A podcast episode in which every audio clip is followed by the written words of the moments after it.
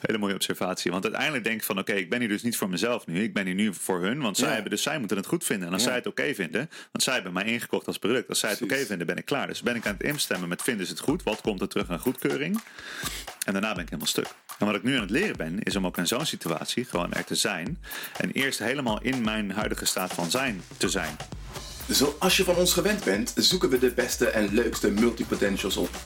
Casper van der Meulen is zonder uitzondering zo'n multipotential. Hij schreef de bestseller Mindlift, mentale fitness voor het moderne brein, is biohacker biohacker en wetenschapsleraar.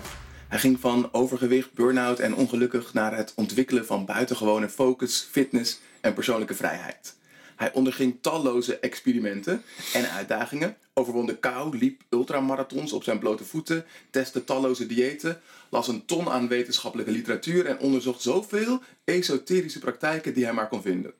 Ik ben ontzettend benieuwd naar het verhaal van Casper en het pad dat hij aflegde. En vooral naar de rol die ademhaling daarin voor hem speelt. Want dat ademhaling meer is dan een simpel biologisch feit dat we allemaal doen als het goed is, dat is wel duidelijk.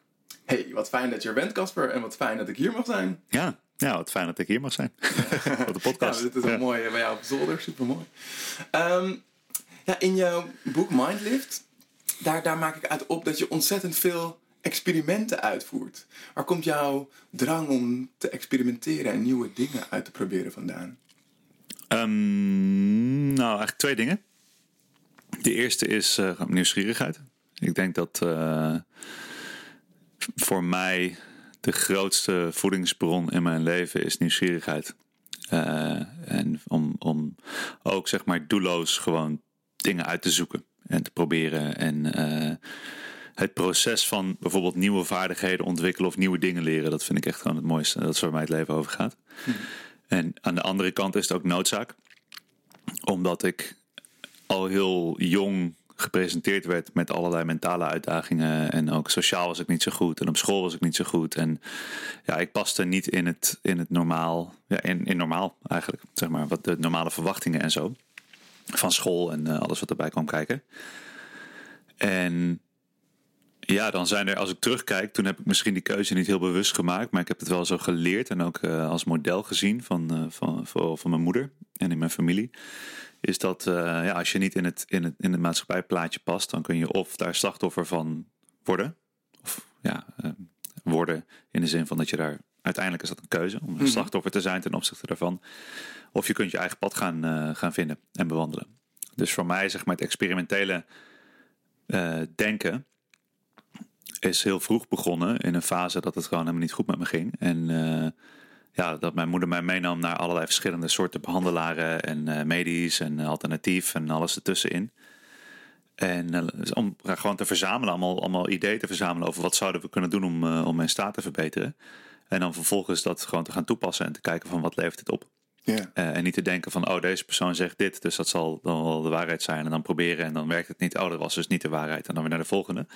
Maar gewoon echt stap voor stap kijken van, oké, één, voor, één voor één. Wat kun je zelf doen om je staat van zijn te verbeteren, eigenlijk. En zo op die manier, ik heb daar nu andere woorden voor natuurlijk dan toen. Hey, wat gaaf dat je luistert naar de Creators Podcast. De podcast die je helpt om meer uit je ideeën te halen. Jij bent geweldig, dat weet ik gewoon. Maar laat jij wel genoeg van jezelf zien? Zien jouw ideeën voldoende daglicht? Ik ben jouw host, Ruben Klerks. En elke aflevering creëer ik samen met een andere gast een nieuwe bron van inspiratie om jou te helpen ook meer te creëren, meer van je ideeën te delen en meer van jezelf te laten zien. Luister lekker verder, raak geïnspireerd en dan niet langer wachten. Laat jezelf zien, maak die ideeën dat waar. proces was het echt, eh, ja, weet je, ik functioneerde gewoon in bepaalde fases van mijn leven helemaal niet. En voor wat voor leeftijd heb je het eh, dan? Ja, elke leeftijd wel. nou ja, Maar dat je, dat, dat je moeder jou meenam naar... dit, was toen ik een jaar of elf was. Ja. Toen ik een jaar of elf was, ja. Want, En, want eh, waaruit bleek dat je, dat je op dat moment niet functioneerde of niet paste in het systeem? Ja, ik werd gepest. Ik eh, ik vond heel moeilijk vrienden maken. En ik, ik was wat dik. Ik was het dikke jochie van de klas. Ik kon me niet goed concentreren. Ik had al het gedoe met de, met de leraar. Die, of ja, de, de, de, de leerkrachten in het algemeen. Die vonden mij ongemotiveerd of eh, ik voelde me daar niet thuis. En eh, ik had ook fases in die tijd, ja, elf jaar, misschien was het iets eerder nog wel. Ergens tussen mijn acht en tien, denk ik. Uh, dat ik gewoon depressief was. Dat ik tegen mijn moeder zei van ik wil gewoon niet meer, weet je wel. En um, ja, dus daarvan uit ontstond een soort van vraag van oké, wat, wat is dan, wat dan wel? Weet je, wat werkte wel? Ik, ik merk dat het mij triggert als je zo teruggaat naar dat je best wel jong was, acht misschien wel. En dat je dan had al het idee had van dat je niet meer wilde. Hmm. De reden dat ik erdoor getriggerd raak is omdat onze zoon van bijna acht ook wel eens dat soort dingen zegt. En we hebben het dan wel eens over van.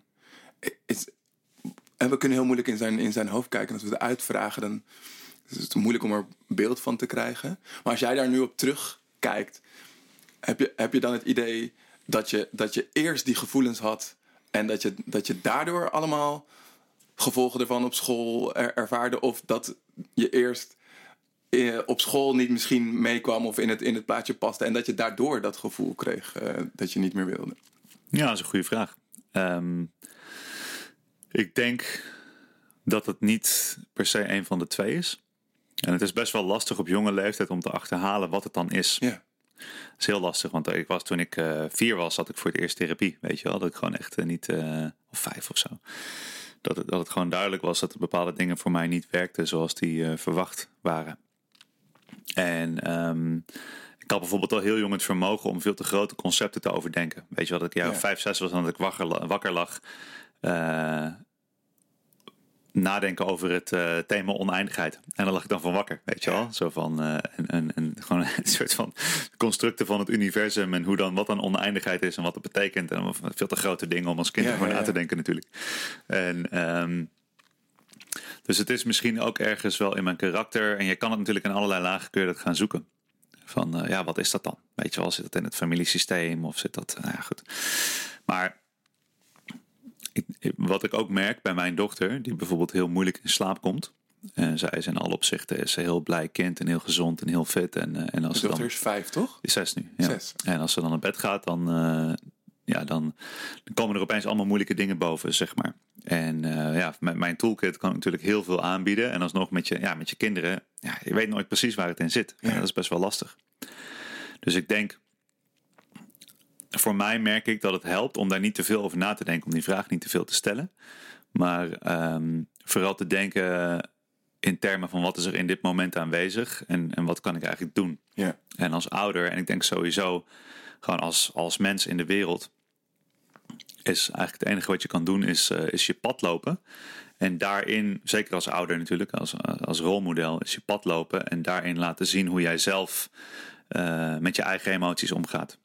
En um, daarmee een voorbeeld te geven van wat het is. Hè, wat ze zelf kunnen doen om, om daarmee om te gaan. En tegelijkertijd kunnen er natuurlijk heel veel dingen zijn die een rol spelen. Dus een hele belangrijke in, in mijn pad was dat we gingen dan naar bijvoorbeeld naar een uh, soort van uh, standaard medisch uh, behandelaar, een arts of een psycholoog. Nou, dan kwam er iets uit, vaak een, een, diagnose of een labeltje. En ik heb een heel palet aan verschillende labeltjes gehad. Weet je, concentratiestoornis, angststoornis, nou, dat soort dingen.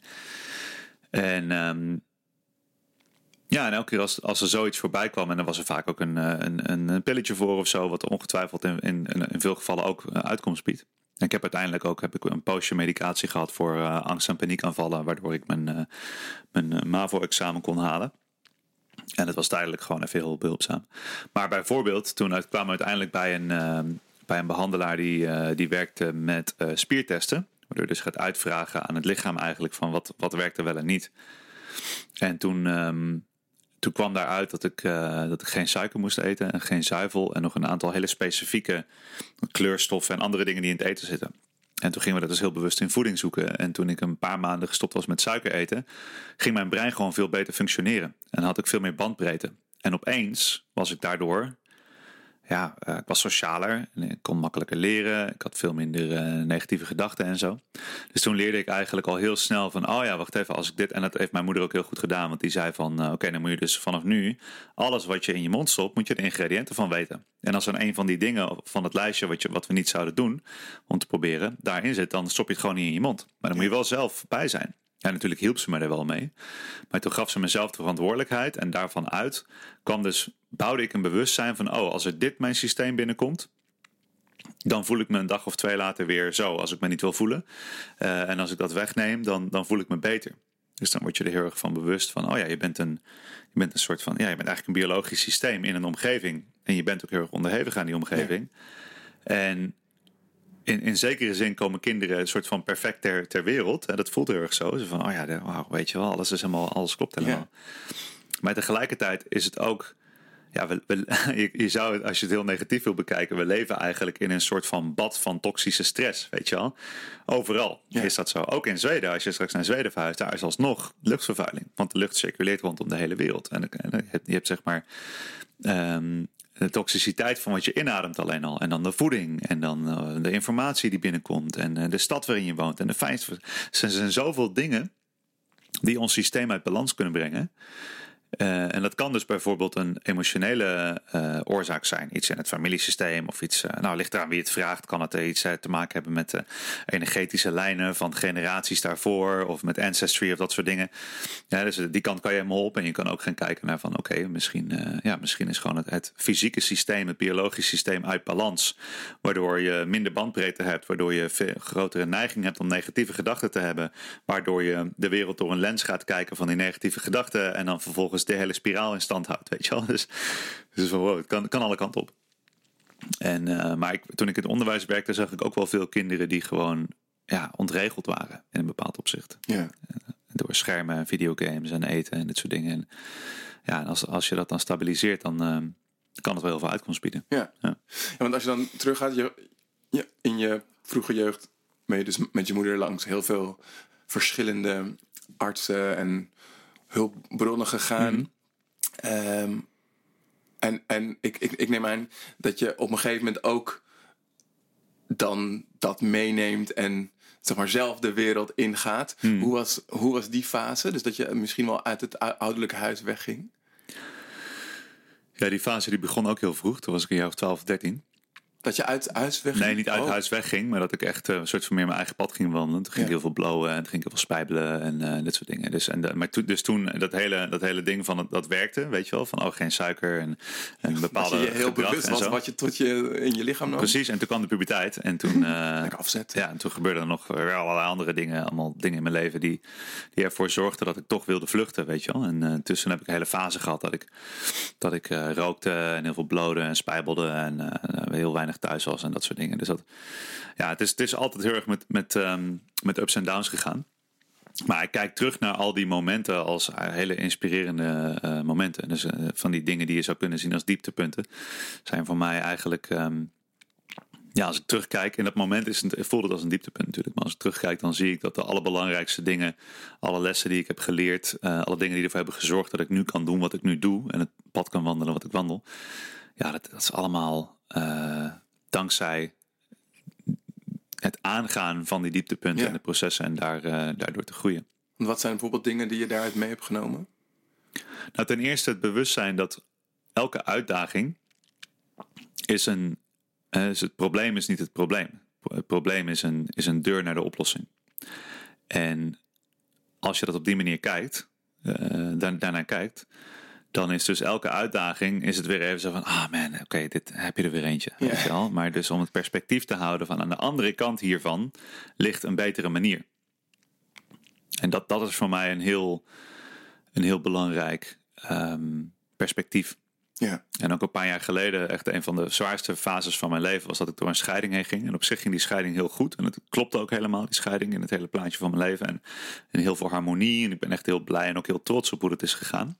Want ik heb in het onderwijs ook heel veel vechtscheidingen gezien. En ja, dat kan heel messy zijn, maar dat kan ook eigenlijk een heel mooi transformatieproces zijn. Maar er zitten natuurlijk wel extreme dieptepunten in, ja. in zo'n lange relatie achterlaten. En uh, toen heeft me dat, dat precies dat perspectief dat ik gewoon weet van oké, okay, er gaat een moment komen dat ik terugkijk op precies dit moment en dat ik zie, wauw, wat een perfectie, wat een cadeautjes, wat heb ik hier veel van geleerd. Maar op dit moment moet ik het gewoon even helemaal doorvoelen. Ja, ja en dat is ook gewoon even ruk zijn. Precies, ja. ja. En, en dat is een hele fijne, dat is echt iets wat ik, wat ik, uh, wat ik nu in me heb. Dat wanneer dingen zwaar zijn of moeilijk, dat ik dan weet van, oké, okay, ik, kan, ik kan hier helemaal induiken. En ik kan het helemaal doorleven. En als ik dat doe, dan kan ik erop terugkijken als eigenlijk een van de beste momenten van mijn leven. Om, omdat ik weet wat eruit komt. Ja. En wat ik vroeger deed, en wat, wat heel veel mensen doen, wat echt een van de grootste soort van eh, algemene kwalen is in de wereld, is dat we geneigd zijn om dat proces uit de weg te gaan. Vluchtgedrag. Ja, vluchten. Ja. En dat kan in allerlei vormen zijn. Met drugs of met eh schermpjes of met eh, ja, alle- allerlei gedrag wat uiteindelijk helemaal niet helpt. En eh, dat ligt natuurlijk altijd op de loer. Ik ben helemaal niet perfect in. Maar het is wel dat perspectief. Het alle dingen waarvan ik tegen het leven zei van... nee, niet dit, niet dit. Alsjeblieft, niet dit ene ding wil ik gewoon niet. Geef me iets anders, weet je wel. En, en, dan, eh, en dan vervolgens een paar maanden zo... ah, oké, dankjewel. Ja, dat was, dat was precies goed, weet je. Ja. Ja. Heb, je, heb je nu nog wel eens van die gedachten dat je niet meer wil? Nee. Nee, eigenlijk niet. Maar kijk, het is meer dit, dit soort dingen. En, en het is natuurlijk. Kijk, bijvoorbeeld toen ik ehm 12 was, was er eh, een vriend van mij eh, die, eh, die pleegde zelfmoord.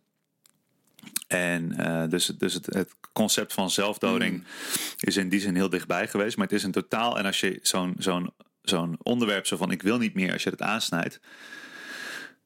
Het is best wel taboe. Ja. Mensen schrikken er heel erg van. Maar er zijn natuurlijk allerlei verschillende lagen. En het is voor mij meer dat ik het dat ik begrijp. Ehm, dat het zo fijn zou zijn om een uitweg te hebben. Weet je wel? Ja. Eh, zo van, eh, kon, ik, kon ik hier maar uit? Maar dat gaat, dat, die, die gedachte of het kunnen inzien waarom iemand dat zou doen, is mijlen verwijderd van het daadwerkelijk zo'n actie ondernemen. Nou, dus ik heb bijvoorbeeld nooit overwogen om daaruit te stappen.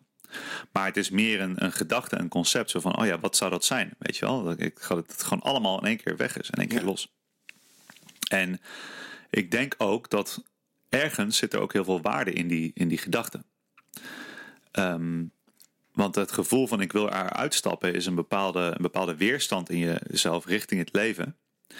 Eh, waarin je dus denkt van, oh, het leven is niet verenigbaar met mij. Maar je kunt ook denken, oh ja, dus ik ben niet verenigbaar met het leven wat ik nu heb. Dus wat ik kan doen, is ik kan, ehm, ik kan eruit stappen. En dat betekent niet dat je niet meer leeft, maar dat betekent dat je niet meer leeft zoals je, zoals je leeft. Dus het gaat er niet om of je leeft, het gaat erom hoe je leeft. Hoe je leeft, ja. En waarom je leeft. Is dat, is dat wat je ook bent gaan doen? Dus eigenlijk je leefwijze gaan, gaan aanpassen om, eh, om, om een oplossing te vinden Ja. voor hoe je op dat moment leefde of voelde. Ja. En, en ik heb ook heel veel doden gestorven in die hele periode. Alleen nooit een fysieke. Ja, Maar de delen van mij die bijvoorbeeld willen vluchten. En dit is iets waar ik veel over, heel veel over spreek. eh, om, om het hele concept van memento mori. Dat is ook de eerste aflevering van mijn podcast. Gaat over microdosing death. Om dus heel bewust ten eerste erbij stil te staan dat het leven eindig is. Want dat creëert de waarde van het leven. Maar om dus ook te onderzoeken welke, welke delen van jou ehm, mogen sterven. En dan heb je het vaak over loslaten. En loslaten laten klinkt veel leuker dan sterven. Maar als je een, een oude manier hebt, dus als je een manier van omgaan hebt met het leven, die je hebt ontwikkeld onder druk van ja, wat het leven van je verwacht, een moeilijke periode of eh, stress of een moment van onveiligheid in je leven. Je hebt een bepaalde manier ontwikkeld, bijvoorbeeld eh, een pleaser. Dat is echt zo'n echt zo'n voorbeeld waar heel veel mensen Ja. eh, beter voor anderen zorgen dan voor jezelf, over je grens heen gaan, ehm, altijd ja zeggen tegen alles, ook als het je niet dient. Nou, dat, dat is een stukje van je, van, van je zijn, van je psyche, om het maar zo te zeggen. Wat je ooit ontwikkeld hebt om maar het leven te kunnen overleven. En, dat- en dat werkte toen. En als je dan op een punt komt dat die niet meer werkt voor je. Hè, dat ervoor zorgt dat je een burn-out krijgt, dat je ongelukkig bent. Of dat je gewoon denkt van ja, een relatie hebt. Altijd maar relaties hebt met mensen die je moet fixen of zo. Dat is een voorbeeld wat ik veel tegenkom in retreats en zo. Een thema. Ja, ik heb altijd maar een relatie en dan ben ik die andere aan het fixen en het lukt niet. Dus dan zou je ook kunnen zeggen van oké, dus dat deel van jou, wat nu dat onwenselijke leven creëert, misschien mag die wel gewoon sterven. Misschien mag, mag die ter ruste gelegd worden. Eh, en dan moet je jezelf opnieuw uitvinden. Heb je Een soort van wedergeboorte. Ja, Eh, en, en dan kun je verder. ja. En dan kun je verder. Dus ehm, ja, het is, het is meer dat ik dat eh, die gedachte heb ik niet meer. In die zin, zo van oh, kan ik er maar uitstappen. Maar het is wel, er is een bepaald gevoel als dingen niet meer gaan zoals je wil. ehm, waar ik nu een heel ander perspectief op heb. Waarvan Ja. ik gewoon weet van, oh ja, dat gevoel van ik wil het niet. En of ik merk het aan mezelf, dat ik bijvoorbeeld langzamerhand iets meer ga vluchten. Dat ik iets vaker mijn telefoon aan het checken ben. Of dat ik, eh, ja, dat is eigenlijk op dit moment een, een van de dingen. En het lastige is dat eh, ik, ik doe natuurlijk heel veel op social media voor mijn werk. Ja. Dus dan is het heel makkelijk om mezelf eh, daarin te verliezen. En als ik me erop betrap, zeg van, oh ja, wacht even, als ik terugkijk op vandaag, dan zie ik eigenlijk dat ik meer nutteloze schermtijd heb gehad dan normaal. En wat is dat? Is dat gewoon een soort van dopamine triggertje? Of, of ben ik ergens van aan het vluchten? Oh, mooi. Hè, Is er iets wat ik mag aankijken? En eh, ik denk dat dat ook in de hele coronaperiode heel veel aanwezig is geweest. Zo, ja. Voor heel veel mensen, dat ze allerlei nieuwe vormen van vluchtgedrag hebben opgezocht. Ja. En dat het veel moeilijker was opeens om, eh, ja, om jezelf te sturen. Omdat de, de wereld zo heftig werd en aan het veranderen was. En dan is dus zelfsturing gewoon een hele belangrijke, hele belangrijke vaardigheid om aan te nemen. En daar, daar meer op te focussen. Ja, ja. ja her- herkenbaar ook met, met die schermpjes. Ook wat ik bij mezelf herken, dat, dat verhaal wat ik dan tegen mezelf ophoud om goed te praten, dat ik op mijn telefoon ga Ja. zitten. Van ja, maar eh, ik ben niet aan het weglopen voor die struggles, want ik ben ze juist aan het delen met mijn luisteraars of mijn volgers. En ja, dat is misschien in eerste instantie wel zo, maar dan vervolgens zit ik wel vast in dat Ja. social media systeem. En dan ga ik toch weer dingen volgen. En dan, voor ik het weet, ben ik weer waarde aan het hechten aan hoeveel mensen dat bericht hebben Ja. geliked. En dan ben ik al lang niet meer in die, in die initiële Ja. gedachte. Ja, ja. Mooi. Ja. Dat is een hele grote. Dat je bezig bent met het resultaat ervan en eh, de goedkeuring. Ja. ja.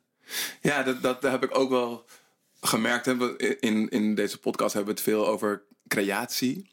En dat, dat eigenlijk iedereen die ik spreek heeft het wel over zo'n eerste soort van vlammetje. Soms kan je het niet eens uitleggen waar het vandaan komt. Zo'n idee om iets te gaan doen, om iets te creëren.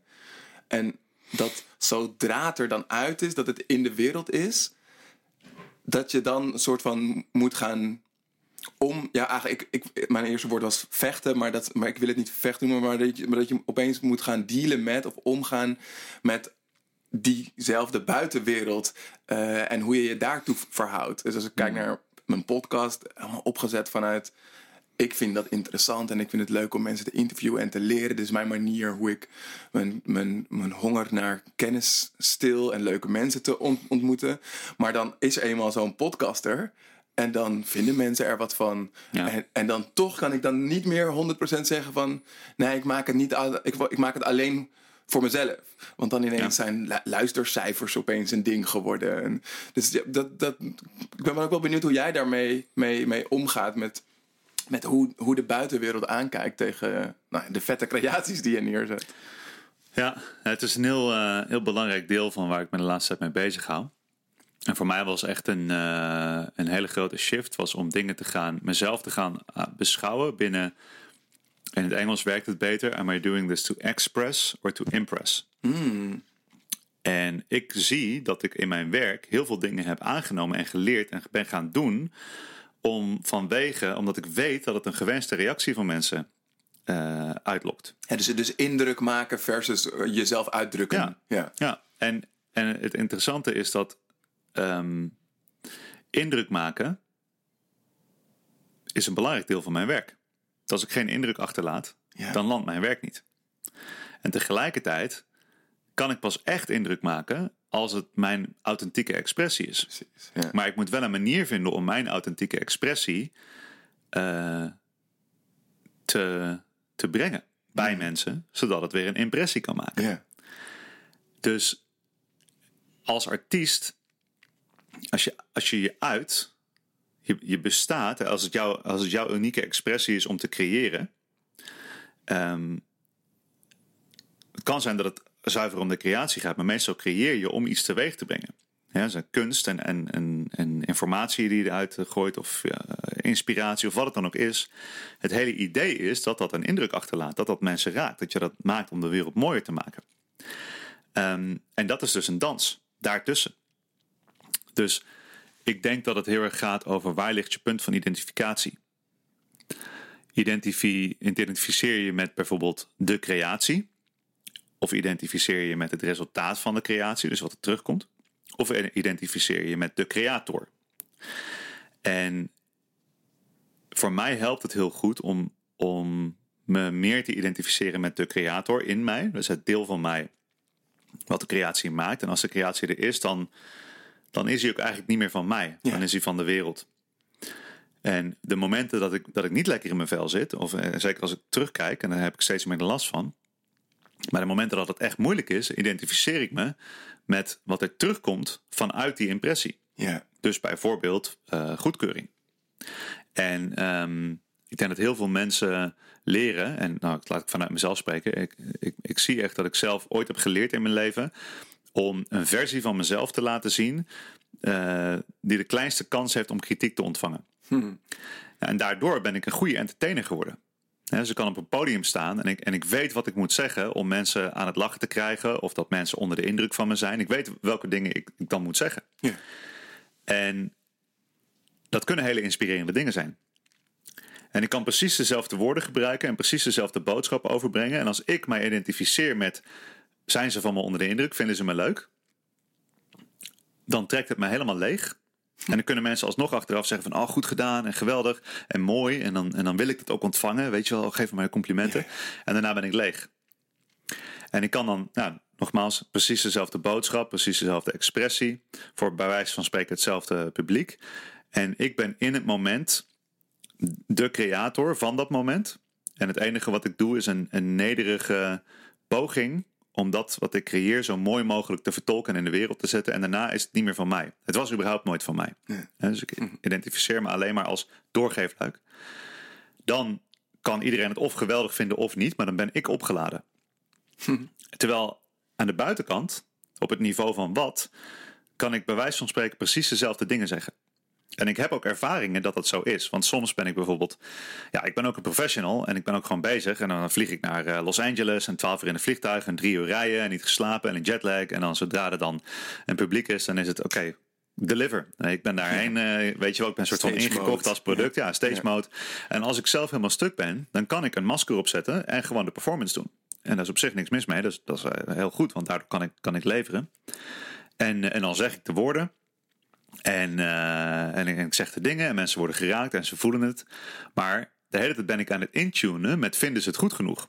Want als ook, ik wel, ook, ook wel interessant. Dat als je dus juist op het moment dat je moe bent van zo'n lange reis, dat je dan eigenlijk grijpt naar die modus waar je van leegloopt, in plaats van naar die modus waar je het van zou op kunnen Exact, laden. ja, heel mooie observatie. Hele mooie observatie. Want uiteindelijk denk ik van, oké, ik ben hier dus niet voor mezelf nu. Ik ben hier nu voor hun, want zij, Ja. hebben, dus zij moeten het goed vinden. En als Ja. zij het oké vinden, want zij hebben mij ingekocht als product. Als zij het oké vinden, ben ik klaar. Dus ben ik aan het instemmen met vinden ze het goed? Wat komt er terug aan goedkeuring? En daarna ben ik helemaal stuk. En wat ik nu aan het leren ben, is om ook in zo'n situatie gewoon er te zijn. En eerst helemaal in mijn huidige staat van zijn te zijn. En gewoon te zeggen. En dat is als, als, als creator heel belangrijk. Om, en je hebt natuurlijk ook de andere kant van: oh ja, dit is niet helemaal goed gelukt. En eh, dit zijn alle omstandigheden Ja. waardoor het niet lekker gaat. eh, en dat je eigenlijk al aan het verontschuldigen bent voor je creatie. Ja. Voordat je hem laat zien. Ik, Zo- moet, ik moet denken aan, ik, ik kan me daar een beetje aan ergeren, merk ik. Dat dan soms van die mensen dan op het po- podium stappen en die gaan dan eerst de vijf minuten vertellen over hoe uitgeput ze zijn van het daar komen en vliegen. En dus eigenlijk Ja. een soort van in, inkijkje in hun, ja, toch in hun leven, wat, wat zij hebben gekozen om daar te komen. En dat dan bijna als een soort van excuus dat, dat aan te voeren. denk ik, hè, kom, ga Ja. gewoon. Ja. Maar eigenlijk, nu, nu, je, nu je dit zo zegt, zou, het dus ook, zou ik het ook zo kunnen zien als dat het een manier is ook voor hun om in te checken en Ja. daar te ge- Ja, geraken. het gewoon toe te geven. En Ja. je kan dat ook op een hele dienstbare manier doen. Dus je menselijkheid laten zien. Ja. Want zeker, en dat, is het, dat vind ik het, eh, het interessante, is dat eh, eh, creators, zeg maar artiesten, die hebben een bepaald vermogen om bijna bovenmenselijk over te komen. En hoe ik het zie, en dit is een heel filosofisch stuk in mijn leven, is dat als artiest. Trouwens, ehm, een vriend van mij is, is ook eh, zanger, eh, Daan Kist heet hij, die vertelde me, het is ook niet zijn quote geloof ik, maar die gaf een voorbeeld van ja, als liedjeschrijver, als songwriter, heb je een, eh, een sleutel naar een bepaalde deur. En achter die deur, daar liggen al die liedjes, daar ligt al die schoonheid. En als artiest doe je dan je beste, nederige poging om eigenlijk de, de, de divinity, de goddelijkheid, de puurheid, de essentie van de creatie ehm, door te geven via jou, jou, het menselijke wezen wat je bent. En als je iemand ziet, en dat is natuurlijk in de kunsten, is dat, is dat kun je dat zien. Je kan ergens naartoe gaan en betalen en dan zie je een artiest. En in dat moment uh, is daar een creatie. En uh, dat is, ik zie dat als een poging om, om iets wat, hè, zeg maar, het, het, het onuitbare te uiten. Uh, to express the unexpressible. En iets wat, dus de inspiratie, en dat zie je met liefdesliedje heel duidelijk. Iedereen kent het gevoel van verliefd zijn. En elk liefdesliedje is een poging om dat gevoel zo mooi mogelijk te vertolken. Dus het is een sleuteltje naar die deur. En je hebt dus het vermogen om dat deurtje te openen en dan en dat beschikbaar te maken voor mensen. Dus de schoonheid, de inspiratie, uh, het goddelijke, het heilige, wat het, wat het ook is. Je hebt een manier om dat beschikbaar te maken naar de mensen via het medium. En dat is je kunst, dat is je creatie. En of dat nou, en dat kan ook in de vorm zijn van een onderneming, of in de vorm van uh, een gebouw, of uh, alles wat je maar creëert. En dat geeft me heel veel rust, want dat betekent dat het niet van mij is. Dat betekent ook dat het niet perfect hoeft te zijn, want het is een menselijke poging. Die, en het, voor mij is het heel fijn om, om te weten dat in, in essentie, in definitie bijna, is die poging om dat te uiten imperfect. Want hetgene wat ik probeer te uiten is eigenlijk onuitbaar. Ja, ja, ja. Met woorden bijvoorbeeld, of met, uh, met kunst. Uh, met muziek of met woorden of met wat ik schrijf, is, is het een poging om, om iets wat we allemaal voelen ergens tastbaar te maken en zichtbaar te maken. Um, dus de vraag is dan uh, of je dienstbaar bent. Of je in dienst staat van het proces van het vertolken van het onvertolkbare, het uiten van het onuitbare. Dus om, om echt de creatie te zien als een middel om te dienen. Als je dat doet, dan maakt het, zeg maar, dan ben je niet meer geïdentificeerd met het resultaat. Nee. En, en dan ben je, ben je heel nederig. En dan, en dan uh, sta je in dienst. En zo is het dus ook bijvoorbeeld als je zelf een hele ervaring hebt, als je op het podium staat. En, uh, in, in, ik had laatst uh, twee weken geleden een cursus, een vierdaagse cursus, en die werd helemaal opgenomen. En dat is dan als het opgenomen is, de online uh, eerste level van mijn opleiding. Dus dat doe ik één keer en dan staat het erop, weet je wel. En dan van, oh man, dat is ook wel pressure. Dan moet het goed gaan. Ja, precies. En die nacht had ik bijna niet geslapen vanwege de baby. En uh, s ochtends, uh, ja, ik ging echt door allemaal dingen heen. En de avond daarvoor, ik was helemaal uitgeput. Uh, twee nachten niet goed geslapen. En baby en dingen. En toen was ik te laat wakker geworden. En ik heb ooit een keer besloten van... vroeger maakte het me heel erg druk dus om wat mensen vonden. En als ik dan een, een praatje had bij een bedrijf, een corporate gig... dan ging ik mijn overhemd strijken. En ik heb twee overhemden. Ik draag nooit een overhemd, weet je wel. En dan was ik opeens, oh, ik moet er netjes uitzien. Was ik helemaal gestrest last minute het overhemd te strijken. En op de nu heb ik voor mezelf besloten als ik ergens uitgenodigd word en ik moet een gestreken overhemd aan, kom ik gewoon niet. Dat is gewoon niet wat ik doe, weet je wel. Die raken een deel van jou wat jij al hebt laten afsterven. Precies. Nou, en, maar, en die ochtend werd ik wakker.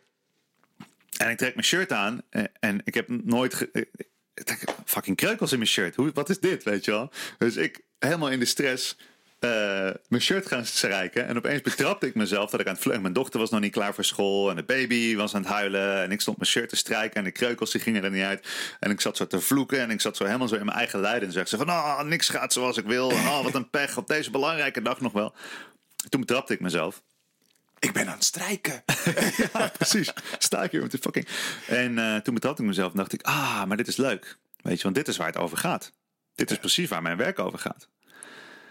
En toen kon ik, nou, vond ik mijn adem, vond ik mijn aarde, en kon ik mezelf weer. Hè, eigenlijk alles wat ik, wat, wat ik mensen aanleer, mocht ik zelf toepassen daarvoor. Dus ik dacht van ja, ik moet met dit verhaal beginnen. ik kan nu niet uh, het podium oplopen en, uh, en doen alsof ik er helemaal klaar voor ben en perfect was. En dan heb ik dat verhaal verteld, maar ze moesten ontzettend. Oh ja, ik had ook nog een droom. Dat was, dat was het hilarische deel ervan. Ik had die nacht dus dat, die paar uur dat ik wel geslapen had, had ik gedroomd dat alles misging. En uh, dat, dat het uh, podium instortte en dat uh, mijn handpan het niet deed. En dat de wc's heel vies maken. En dan kwam ik terug van de wc en had mijn moeder het publiek naar huis gestuurd. Zo, weet je wel. Dus ik was die hele droom aan het uitleggen en het stuk van het strijken. En mensen vonden dat hilarisch. En het is natuurlijk... Dus ik heb dat verhaal op een manier verteld die in dienst stond van het proces. Ja, er zaten boodschappen in, er zaten grapjes in. Hè, dat is mijn professionaliteit. Maar tegelijkertijd is het ook voor mij een manier om te verbinden Ja. met hoe ik me in het moment echt voel. En, en wie ik ben als mens. En eh, ja, dat is dan de ultieme manier om, om te starten. Ja. En je hebt er ook natuurlijk ergens die valse bescheidenheid hebt. Dat je dus van tevoren al gaat verontschuldigen voor je, voor je creatie. In de hoop dat het minder kritiek krijgt. En dat is eigenlijk zonde, want dan kunnen mensen het niet meer zuiver aanschouwen. Ja, dat is het inderdaad. Ja, en, je, en je zegt net van, je, dit is eigenlijk waar mijn werk over gaat. Kan je, kan je eens uitleggen wat jouw werk inhoudt nu? Nou ja, praktisch gezien is het ehm, ja, eigenlijk lesgeven over ademhaling. En mensen begeleiden door processen van, ja, laten we zeggen, eh, hun lichaam beter leren kennen. Via adem ook. met meditatie en andere tools. Eh, soms is het heel diep proceswerk rondom trauma en emotie loslaten. Of nou, steeds vaker eigenlijk de laatste Ja. tijd. Dus het is ofwel spreken over eh, thema's van zelfoptimalisatie of een proces van zelfoptimalisatie of heling eh, begeleiden en op gang brengen. Dat is eigenlijk wat het, wat het werk is. En dat heeft er heel erg mee te maken dus om je, je leven te kunnen observeren. En je leven in kaart te brengen. Wat werkt wel, wat werkt niet. Welke dingen dienen me nog? Welke dingen dienen me niet? En hoe kan ik de dingen die me niet meer dienen gaan loslaten om meer in lijn te gaan leven met wat me wel dient en eh, en wat mijn rol is in deze wereld. Ehm, ja, en eigenlijk de niche die ik daarvoor bedien voor dat proces is momenteel adem. Ja. En het kan over een paar jaar weer wat anders zijn. Maar het bewuste ademwerk En is wat maakt dat dat het nu adem is? Ehm, het werkt heel goed. Dus van alle tools en alle dingen die ik heb bestudeerd de afgelopen jaren, is eigenlijk bewuste ademhaling het enige waarbij ik in een, in een minuut iemand zelf kan laten ervaren dat ze zich anders voelen. Kan je daar een voorbeeld van geven? Kijk, nou bijvoorbeeld wanneer je. Dus, dus je, je fysiologie is de hele tijd afhankelijk van, van eh, de manier waarop je ademt. En eh, je begeeft jezelf in een bepaalde staat van lichaam en geest. Ehm, en er zit een bepaald metabolisme bij, een bepaalde energiebehoefte. En daar is een bepaalde manier van ademen die daaruit volgt. Dat is wat we eigenlijk kennen. Dus je zit op de bank en je bent helemaal relaxed en je ademt rustig. En je rent eh, naar zolder om iets te pakken en je bent even buiten adem. En dus dat, dat kennen we heel goed. Wat dus betekent als je, als je actiever wordt, dan moet je meer gaan ademen. Maar tegelijkertijd werkt het ook de andere kant op. Ja, dus als je bijvoorbeeld heel erg actief bent en je gaat minder ademen. Elke cel in je lichaam is afhankelijk van de hoeveelheid gaswisseling die via de adem eh, binnenkomt. Dat is de, eigenlijk de, de primaire afhankelijkheid. Ja, je kan 30, misschien wel 60 dagen zonder eten, een week of twee zonder water. En je kan maar. Hoeveel dagen kan je zonder eten? Ik, ik, laatst heeft een, ehm, eh, iemand die ik ken, die heeft eh, twee maanden gevast met alleen water. En eh, waarvan drie Wow. weken zonder water. Nee, twee weken zonder water in het midden. Ja, Zo. Dus drie, dus, het, het is best wel veel. En ook als je van die survival verhalen hoort, dan zie je, wauw, mensen kunnen echt lang zonder eten en eh, Ik hoor zonder ik drinken. hoor en het laatste tijd ook vaker inderdaad. Mensen die gewoon inderdaad op zo'n dieet gaan waar dat ze helemaal van water leven. Ja, Wow. Ja, of in ieder geval water eh, of een paar maanden, weet je wel. Ja. En, eh, maar goed, om maar punt te maken, je kan maar een minuut zonder ademhaling. Ja. En zelfs als je, als, je, als je echt extreem veel toewijding hebt en traint en oefent, dan is het record geloof ik momenteel 22 minuten. Dat is alsnog niks, weet je wel. En dat is echt een bijna bovenmenselijk dat record. Een paar jaar geleden stond het record nog op 12 minuten of zo. Dus ja, het is, het is de meest essentiële biologische functie die je hebt. En da- da- daardoor is eigenlijk elke, hoe, elke eenheid en energie die je in je leven hebt gebruikt voor alles wat je meemaakt, is afhankelijk geweest van ademhaling. Dus heel eenvoudig, wanneer, je, wanneer ik tegenover een publiek sta, zoals gisteren stond ik in het Telemar Theater, 600 mensen. En eh, ja, wat, wat voor middelen heb ik allemaal om die mensen iets echt te laten ervaren, iets echt te voelen? Nou, ik kan ze laten bewegen, ik kan ze iets laten zeggen, ik kan ze iets laten roepen, ik kan ze met elkaar in contact brengen, dat is allemaal zo. Ehm, maar wat ik altijd doe is, ik vraag mensen hun ogen te sluiten en dan gaan we een minuut of twee of drie eh, op een andere manier ademen. En meestal is dat het vertragen van de adem. Dus het vertragen, verminderen, het vasthouden van de adem zorgt er allemaal voor dat er minder zuurstof binnenkomt. Dus je lichaam krijgt eigenlijk een ander budget. En dan moet het wel op een lager pitje gaan eh, functioneren. Dus dan moet je tot rust komen. Kom je, komt je lichaam tot rust. Precies. En dit is iets wat veel mensen niet weten, is dat de, de kwaliteit van je gedachten is afhankelijk van de fysieke staat van je lichaam. Hè, dus waar we het in het begin over hadden. Het kan maar zijn als je darm ontregeld is, als je eten binnenkrijgt wat niet goed voor je is, ja, dan is het extreem moeilijk om mentale bandbreedte te hebben en om, om hoge kwaliteit gedachten te hebben en om gelukkig te zijn. En dat is vaak, het werkt natuurlijk allebei de kant op. Ja. Uh, dus je hebt top-down van, van gedachten naar lichaam, maar ook bottom-up van, van lichaam naar gedachten. En mijn werk gaat voornamelijk over het fysieke. Want als je dat lichaam, dat is ook je onderbewuste, dat is waar emotie plaatsvindt. Als je die in een andere staat brengt, dan krijg je vanzelf hè, andere signalen in je brein, waardoor je betere gedachten krijgt. Dus dan heb ik een zaal van een paar honderd mensen en dan kan ik binnen, binnen een paar minuten kan ik ze laten voelen hoe ze hun staat van, zelf, uh, van zijn zelf want ik begeleid ze dan wel, maar het is hun eigen adem. Hoe ze dat zelf direct kunnen beïnvloeden. En ik kan het ook uitleggen. Vanuit verschillende manieren, vanuit verschillende wetenschappelijke raamwerken kan ik het uitleggen. En dat is eigenlijk de reden dat ik me ben gaan toeleggen op uh, bewuste ademwerk. Ik kan het direct mensen laten voelen. En ik kan het bijna allemaal, bijna alles wat er gebeurt tijdens een ademoefening kan je uitleggen. Of in ieder geval meer, meer dan genoeg, meer dan wat mensen willen weten, kan ik erover uitleggen. Dus het verbindt gevoel en verstand. Uh, en het werkt direct. Dus het is meteen, het kan voor een zaal staan die nog nooit iets heeft gedaan met bewustzijnswerk. En meteen kan je een beetje dat deurtje openzetten. Van hé, hey, hoe voel je je nu? Oké, dan gaan we nu twee minuten op deze manier ademen. Hoe voel je je nu? Wow, ik voel me totaal anders. Dus het geeft mensen een perspectief dat ze zelf interventies kunnen plaatsen om, om zich anders te voelen. En dat kan je heel makkelijk verbinden aan alle momenten in de dag dat mensen zich uh, in een staat bevinden waar ze niet in willen zijn. Als je s'avonds in bed ligt je ligt wakker met drukke gedachten, Oké, nou als je dan dus rustig gaat ademen en je lichaam wordt rustig en je komt in de juiste staat om te slapen, heb je opeens veel minder rust, uh, drukke gedachten, kan je slapen. En als je ochtends wakker wordt met een suffe kop en uh, je, komt niet op gang, nou, dan kan je met je ademhaling in een staat van zijn komen, waardoor je veel, veel makkelijker kan activeren.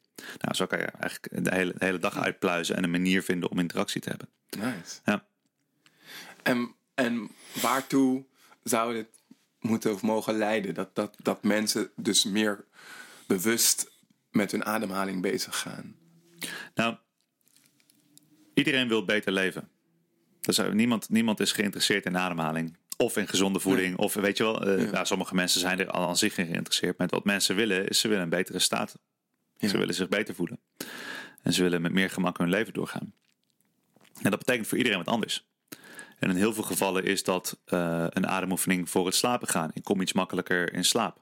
Ook oh, word wat beter wakker. Ik ben wat relaxer richting mijn kinderen. Ik krijg mijn werk makkelijker af. En dan, dan gaat er een hele cascade, een heel domino-effect gebeurt er. Als je op één plek een interventie maakt. Waardoor mensen er bewust van worden. Ik kan veel meer kiezen in mijn leven dan dat ik denk. Mm -hmm. Dus het is zelfregie. Het is het vermogen om dan om, om te kijken naar elk deel van je leven en te vragen van uh, is dit uitgelijnd met hoe ik wil leven? En uh, nou, dat kun je zien als optimalisatie of als uitleiding. En voor in heel veel gevallen is dat het eerste deurtje wat open gaat bij mensen. Want het is een deurtje wat heel makkelijk is om ja. open te zetten. En bijvoorbeeld ja. met meditatie of met, met, met uh, spiritualiteit of esoterische disciplines is er vaak een weerstand voor mensen, want het is, het is buiten hun normaal. Maar hij kan tegen, ja, weet je wel, een, een zaal, zeg maar, grijze pakken in een groot bedrijf. In een, een soort van oude wereldbedrijf, heel standaard. En alles is heel erg normaal, normaal, normaal. Een kroket in de kantine en dat hele verhaal. En die hebben er nooit nagedacht over leefstijl of wat dan ook. Um, daar kan ik een taal met ze spreken die zij helemaal begrijpen. Ja. Over performance en over targets en over wetenschap. En uh, kan ik het helemaal uitleggen gewoon als, als biologiedocent. En, uh, en dan gaat dat deurtje open. En dan gaan ze ermee aan de slag. En dat kan voor allerlei mensen uh, andere uitwerkingen hm. hebben. En ik kan tegelijkertijd de volgende dag tegenover een zaal uh, hippies uh, staan. En hele extreem spirituele mensen. En dan kan ik eigenlijk hetzelfde, uh, dezelfde technieken uitleggen vanuit het chakrasysteem. Of vanuit een veel meer energetisch denken. En, en ook wetenschappelijk. Maar en, en, en dan landt het daar. Dus er zijn allerlei ingangen. En, en uiteindelijk, hoe ik mijn werk zie, is stap voor stap, één voor één, mensen, eh, laten we zeggen, dienend zijn aan het proces waarbij mensen gaan inzien hoe ze zelf beter kunnen leven. En het is vaak alleen maar één knopje omzetten. En hoe ik er zelf, zelf aan, aan denk van wat, wat is mijn rol in het geheel, of wat is onze rol als het geheel, als, als creators, als delers, als podcasters, als coaches, als helers, wat het ook maar is, hoe je dat noemt. Uh, zijn, er is zo, zijn zoveel mensen bezig met, met, met iets, ja, een stap maken in de wereld. En ik zie het als Net als je bijvoorbeeld een, um, een enorm vlak hebt, zeg maar een canvas. Zo werken pixels trouwens eigenlijk. Je hebt een enorm scherm en dat scherm is rood. En, um, en elke pixel kun je zien als een knopje die ook een andere kleur kan hebben, bijvoorbeeld groen. En als je dan helemaal in de hoek onderin op een enorm scherm één pixeltje omzet, dan is die pixel groen. En als je zet één knopje om, van die duizenden knopjes, en één knopje zet je om van rood naar groen. Dan is dat ene pixeltje is groen geworden. Maar daardoor is gemiddeld het hele scherm ietsjes groener geworden. En dan vervolgens zet je er nog één om en nog één om. En op de duur is misschien 3% van die pixeltjes omgezet naar een andere kleur. En dan is dus het gemiddelde nog groener geworden. En dat is eigenlijk hoe ik soort van uh, het werk voor me zie, wat ik doe, maar ook de coaches die ik opleid, maar ook de, de mensen in mijn omgeving en mensen zoals jij. Iedereen die bezig is met kennis delen, met bewustzijn vergroten, met dingen creëren, mooie dingen in de wereld zetten, is eigenlijk stap voor stap, één voor één, een ander helpen om anders naar het leven te kijken, of om beter te leven, of om meer uitgelijnd te leven met, met wat ze zouden willen. En ja, er zijn, en als je dan die rode kleur ziet als mensen die leven met weinig bewustzijn, die zich laten meevoeren met de winden van het leven als een soort van plankton in het leven. Oh, nu is dit in het nieuws. Oh, dan ga ik daar bang voor zijn. Of, uh, of hmm. alleen maar kopen wat er in de reclame gezegd wordt. En mensen die langzamerhand steeds meer tot de statistiek gaan behoren van chronische ziekte en van de statistiek dat er dat de ene op de negen volwassen mensen aan een psychoactief uh, farmaceutisch medicijn is, zoals antidepressiva en pijnstillers. En dat, weet je wel, meer dan 60% van de bevolking uh, van 50 plus chronisch aan de medicatie is. En ja, dat, dat er meer mensen sterven aan overvoeding dan aan ondervoeding. En weet je, al, al die dingen. Dat zie ik als het rode vlak. Ja. En elke keer als iemand inziet van, oh ja, ik kan door anders te ademen, anders te eten, te bewegen. Of door het leven anders te aanschouwen. Door, door, door uh, te gaan genieten van kunst. Of daar, door naar in de natuur te gaan. Wat het dan ook is. Er zijn zoveel manieren. En elke creatie, elke, elk pad wat bij mensen dat deurtje openzet. Ja, dan gaan mensen op een andere manier leven. Ja. Op een andere frequentie, om maar even een heel uh, uitgekakt uh, spiritueel woord te gebruiken. En, en dan gaat het knopje om. Hmm. En de rest regelt zich vanzelf wel. Dat, dat is echt waar ik in geloof. Dat is voor mij uh, waar, waar het om gaat. Ja, want heb je het idee dat het uh, totale beeldscherm waar we naar kijken of waar we in, in leven, dat dat ook uh, steeds meer groene pixels bevat? Of, Ja, in mijn ervaring wel. Ik zit natuurlijk in mijn eigen bubbel. Kijk, ik leef een beetje in een rare wereld, omdat ik een jaar of tien geleden leefde ik nog met het normaal. En ik wilde gewoon overdag werken en s'avonds tv kijken en me vermaakt voelen en comfortabel zijn. En uh, nou, dat leidde ertoe dat ik heel ongelukkig was en heel ongezond. Oké, wat wat, dan, wat kan ik dan nog anders doen? En toen ben ik steeds bewuster dit, uh, dit pad gaan bewandelen. En toen ik het ging uitdragen, dus eigenlijk sinds mijn boek uitkwam, Mindlift, zeven jaar geleden nu ook bizar is trouwens. Nou, zit ook, ik, daar heb ik het geschreven, in die hoek. Kasper um, wijst naar een heel mooi uh, een hoek, ja, die, houten, houten tafeltje in de hoek. Ja, ja die, die, stond er toen nog niet hoor. Dit is de hoek van mijn vrouw. En toen was het nog, de hele zolder was toen trouwens nog anders. Maar in ieder geval, daar was mijn bureau. en daar heb ik dat boek geschreven. Maar goed, en dat is zo de wereld ingegaan. En uh, toen ben ik het werk gaan doen rondom ademhaling en koude. En nou, en eigenlijk alles gaan oppikken wat maar helpt. Uh, gewoon van dienst zijn. Ja, ik krijg uh, Want kan je, kan je eens teruggaan naar dat moment? Want je zegt, want ik, ik zie aan je dat je opeens ook realiseert dat het bizar was dat je dat, dat, je dat boek alweer zeven jaar ja. geleden schreef. Dus als, ik hoor je zeggen, tien jaar geleden uh, realiseerde je, je, dat de situatie waarin je leefde, dat dat het um, niet ging worden. Ja. En, en, en wanneer kwam het idee om een boek te schrijven? Uh, ik werkte toen in het onderwijs. En ik merkte dat wat ik deed heel goed werkte. Dus ik was daar in, in die school.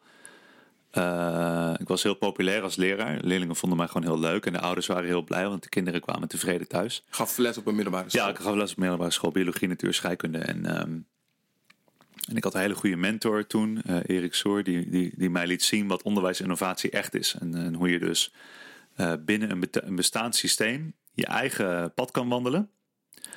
Um, zolang je de resultaten bewerkstelligt die het systeem verwacht, om maar zo te zeggen. Ja. Dus je hoeft niet dingen op de manier te doen van het systeem, maar als je binnen het systeem zit, moet je wel die resultaten hebben. En resultaten worden gevormd door competentie. En als je een competentie ontwikkelt die gewenste resultaten uh, levert, dan maakt het niet uit wat de competentie is. Want het systeem wil resultaten. Dus ik ging op een totaal andere manier lesgeven, waar leerlingen blij van werden, waardoor ze zich veilig voelden, waardoor ze uh, het gevoel hadden dat ze zich konden uiten, waardoor ze met heel veel plezier gingen leren. En dat zag ik gebeuren. En ik, ik kreeg het bewustzijn van, oh ja, ik kan gewoon kiezen als leraar. heb je invloed op, op mensen. En ik kan hier een, een, ik heb een uur met 25 beïnvloedbare jonge mensen. En ik kan in dat uur iets creëren waardoor zij allemaal met een glimlach, met een beter gevoel, in een, in een, in een fijne staat van zijn eruit lopen. Of ik kan iets creëren uh, wat het tegenovergestelde daarvan is. Waarin ze worden geforceerd in een ja. hokje of in een systeem te functioneren. En het is niet, ik bedoel niet te zeggen dat andere leraren de keuze maken om die kinderen een soort van vermoeider en verveelder weg te sturen. Bewust, want ze maken die keuze niet bewust, omdat ze vaak niet weten dat ze die keuze hebben. Uh, dus ik ging me veel meer bezighouden weer met het hoe en het waarom. En met het proces van leren in plaats van uh, wat ze allemaal moeten leren. En ik wilde gewoon glimlachen zien. Want ik weet, als je, als je aan het lachen bent en je hebt het leuk, dan kan je leren. Dus daar was ik heel veel mee bezig. En soms was ik hm. echt een beetje, beetje te extreem eh, stand-up comedy aan het doen in de klas. En dat de kinderen een soort van bijna over de grond rolden van het lachen. En dan, en dan oké, dit is weer iets te veel, weet je wel. en, uh, maar ik leerde van, oké, ik doe mijn, ik doe mijn uh, klaslokaal dicht. En dan, uh, dan kan ik bepalen wat er gebeurt. En zolang ik resultaten lever en competent ben en integer ben, dan, dan werkt het wel. En daar heb ik een paar jaar aan gebouwd om een manier te vinden die echt werkte. En toen ben ik eigenlijk bezig gegaan met de principes van, van zeg maar biohacking. Bijvoorbeeld leerlingen die zaten dan heel erg in de stress voor een toets. En dan zag ik gewoon in schouders en gespannen gezichten en hoge ademhaling. Dacht van ja, dit is niet de juiste staat om een natuurkundetoets in te maken. Zo werkt dat niet, want dan kan je niet nadenken, dan ben je niet creatief. En um, dus dan, uh, oké, dat is stress. Nou, ik wist wat stress was. Ik heb vroeger dan die paniekstoornis gehad. Dus ik wist precies, oh ja, dan heb je uh, adrenalines en een cortisol aanwezig. En uh, ja, dan kun je eigenlijk niet goed, dan ben je in overlevingsstand. Nou, wat is de tegen, tegenstelling daarvan is, nou bijvoorbeeld als je oxytocine in je lichaam aanwezig hebt, dat is het gevoel van ik voel me sociaal veilig. En toen las ik een artikel over dat, um, dat wat uitlegde hoe, hoe het werkt dat mensen andere zoogdieren schattig vinden. Ja, dus het werkt met zoogdieren heel goed. Als je een wolf hebt, dus een groot eng uh, moordmonster. En dan een, een babywolf is, oh, is een puppy, weet je wel. En met een leeuw hetzelfde. Maar met een krokodil niet. Een krokodil is gewoon een groot eng moordmonster. En een, en een babykrokodil is een klein eng moordmonster. Dat is niet schattig, weet je wel. Dus wij hebben als zoogdier het vermogen om ons te verbinden met andere zoogdieren. En, en daar eh, een, een emotionele reactie op te hebben. Uh, dus ik dacht, oké, dus wat ik ga doen is de eerste opdracht van de toets is kijk naar, had ik dan op de beamer, kijk naar deze uh, compilatie van oh, uh, schattige. Ja, kittens en puppies, weet je wel. En de kittens en twaalf kittens in de emmer en dan valt die emmer op. En... Dat is waarom ze op social media dat die kattenfilmpjes zo'n rage zijn. Het is gewoon eigenlijk een manier om even tot rust te komen. Nou, je zenuwstelsel reageert erop. Ja, je, wil, je wordt ertoe aangetrokken. En dan gingen die kinderen allemaal ah, ah, en dan werd er gelachen. En dan wist ik, ah, nu zijn ze in een andere staat. Oké, dan beginnen we de toets. En dan gingen ze op een totaal andere manier. Dus dat, dat soort dingen ging ik doen. En dat was eigenlijk, later dacht ik, oh, dit is eigenlijk biohacking. Toen ik de term biohacking ontdekte, was het zo van, wat is de fysiologie van de staat waarin je bent? En hoe kun je een andere input kiezen, waardoor de fysiologie anders wordt, waardoor je kwaliteit van leven anders wordt. En dat is wat ik aan het doen was met die leerlingen. Dus 10 minuten uitleggen, opstaan, bewegen. Uh, spelletjes spelen, dingen overgooien. Oké, terug, focus. En 10 minuten leren. En dus heel erg, heel erg dienen aan hoe het brein werkt. En in de tussentijd leerde ik ook om dat op mijn eigen leven toe te passen. En dus veel bewuster mijn inputs te gaan kiezen. Anders te gaan eten, anders te gaan bewegen. Omdat ik zag dat ik een voorbeeldfunctie had voor die kinderen. En dat was voor het eerst dat het voor mij echt de moeite waard was om aan mezelf te gaan werken. Want ik was een rolmodel. En ik zag dat er heel veel dingen in mijn in mijn uh, leefstijl niet in lijn waren met het rolmodel wat ik wilde zijn voor die kinderen. Ik ben een voorbeeld, weet je wel. Hoe, hoe kan ik een goed voorbeeld zijn? Uh, dus die twee dingen. Dus ik zag dat het werkte en ik zag dat het in mezelf werkte. En op den duur voelde ik van oké, eigenlijk heb ik nu gedaan wat ik kan doen binnen dit systeem. En ik wilde het systeem veranderen, ben ik de onderwijs innovatie ingegaan. En dat was gewoon extreem frustrerend. Ik dacht, ik, oké, ik kan dus niet als individu, ik in ieder geval niet, vanuit, van binnenuit het systeem veranderen. En ik heb een manier gevonden die voor mij werkt. Maar wat ik hier gevonden heb, werkt ook op een veel grotere schaal. En mijn leerlingen zeiden dat ook letterlijk. Of van wat je hier doet, dit moet, uh, weet je wel, je moet uh, directeur worden van een school. Nee, nee, je moet dit juist aan, uh, in de politiek moet je dit. En het zaten ze zo met mij te brainstormen. Super, super schattig. Ik heb nog hier ergens een briefje liggen van een leerling die dan schreef van... Uh, ik hoop dat later alle scholen en alle leraren op de manier lesgeven zoals jij. Weet je wel, nou, dat vind ik zo mooi. En ik heb nog een oud doosje met dat soort briefjes van leerlingen. Die ik, als, ik, als ik het dan even niet meer trok, dan las ik dat door, weet je wel. En die ligt hier nog ergens. heb je nog wel eens uh, een van die leerlingen gesproken. Ja, ja zeker. Nou, sterker nog, uh, de laatste klas waar ik mentor van was, in de brugklas, uh, een, een van, de, van de kinderen in die klas, die, die zit nu in mijn team. Is nu Oh, wat 19 goed. en die, die doet een opleiding tot spiritual life coach. En, eh, ja, die, en die, die werkt nu aan mijn social media. En die, die is mij gewoon weer gaan volgen. En eh, er komt best veel voor dat nu leerlingen mij weer vinden. En, eh, en mijn werk volgen of mijn boek lezen. Of eh, toch een vraag stellen. Of mij iets teruggeven van wat ze hebben geleerd van mij in die tijd. Dat is wel heel grappig. En eh, ik was zelf ook heel jong toen ik begon. Maar het geeft me wel een beetje een oud gevoel. Weet je? Want die kinderen, dat zijn nu Ja. allemaal volwassen mensen. En, en bijvoorbeeld één iemand, waar, die, die leerling was op die school. En die is nu psycholoog. En die gebruikt dan eh, mijn boek. En zelfs de e-mails die ik rondstuur als, eh, in zijn groepstherapie bijvoorbeeld. Nou, dat vind ik zo gaaf. Maar goed, ja, om terug te komen bij die, bij die, bij die vraag is dus dat ik, ik... Ik ben gewoon in zoveel dingen geïnteresseerd. En ik heb zoveel verschillende dingen gedaan. Dat ik niet wist van oké, nu ga ik dus... Ik ga ondernemen. Ik ga het onderwijs. En ik ga wat ik doe, kijken hoe dat in, in de echte wereld past. En niet, niet alleen in het onderwijs. Maar ja, ik, had, eh, ik, gaf muziekworkshops op scholen. Ik zat in de onderwijsinnovatie. Ik was heel veel bezig met zen en boeddhisme en levensfilosofie.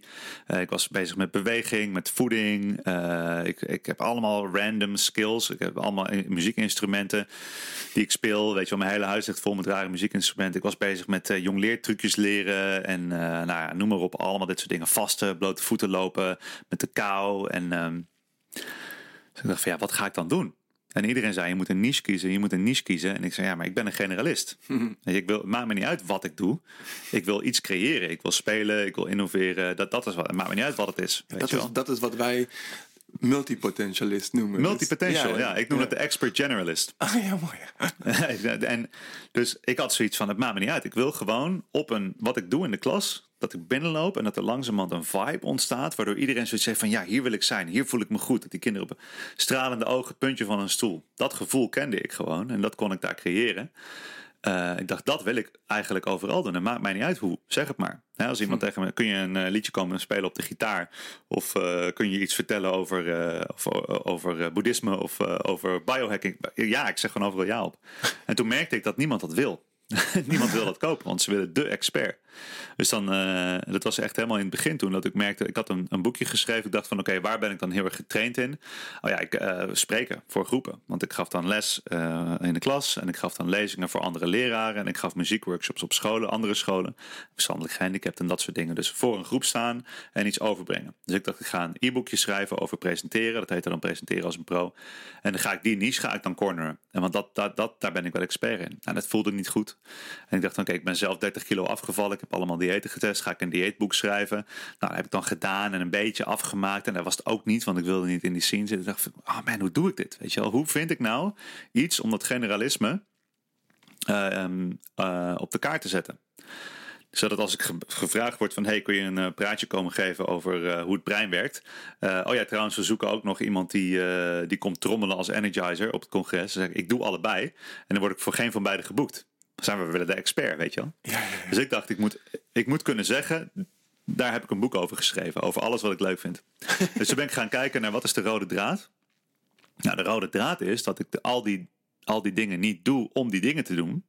Maar om eigenlijk mijn staat van zijn te verbeteren. En dat ik bijvoorbeeld niet um, uh, gitaar ga leren spelen.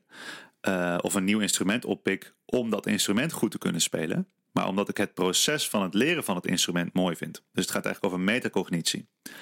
Uh, dus wat is er nou binnen metacognitie eigenlijk een grote vraag in de wereld? Eigenlijk is het focus. Het vermogen om zelf te kiezen waar je je aandacht aan besteedt. Dat is eigenlijk uiteindelijk waar mijn, waar mijn werk over ging. Dus ik werkte met aandacht. Aandacht van die kinderen. Zogenaamd is een, een 2 VMBO-klas op vrijdagmiddag onhandelbaar en daar kan je niks mee beginnen. Maar die kreeg ik wel op het puntje van een stoel. Oké, dus dat gaat over bewust aandacht sturen. En ook het boeddhisme en meditatie waarmee ik bezig was, is aandacht. Uh, een, een instrument leren spelen, is allemaal aandacht. En aandacht leidt tot lerend vermogen, leidt tot creërend vermogen, leidt tot zelfsturend vermogen. Dus ik dacht, oké, nou dan is dat de rode draad. Dus dan ga ik een boek schrijven over aandacht en focus. En dan in het begin leg ik uit hoe dat werkt en wat mijn filosofie is. En aan het einde doe ik gewoon alles wat ik cool vind.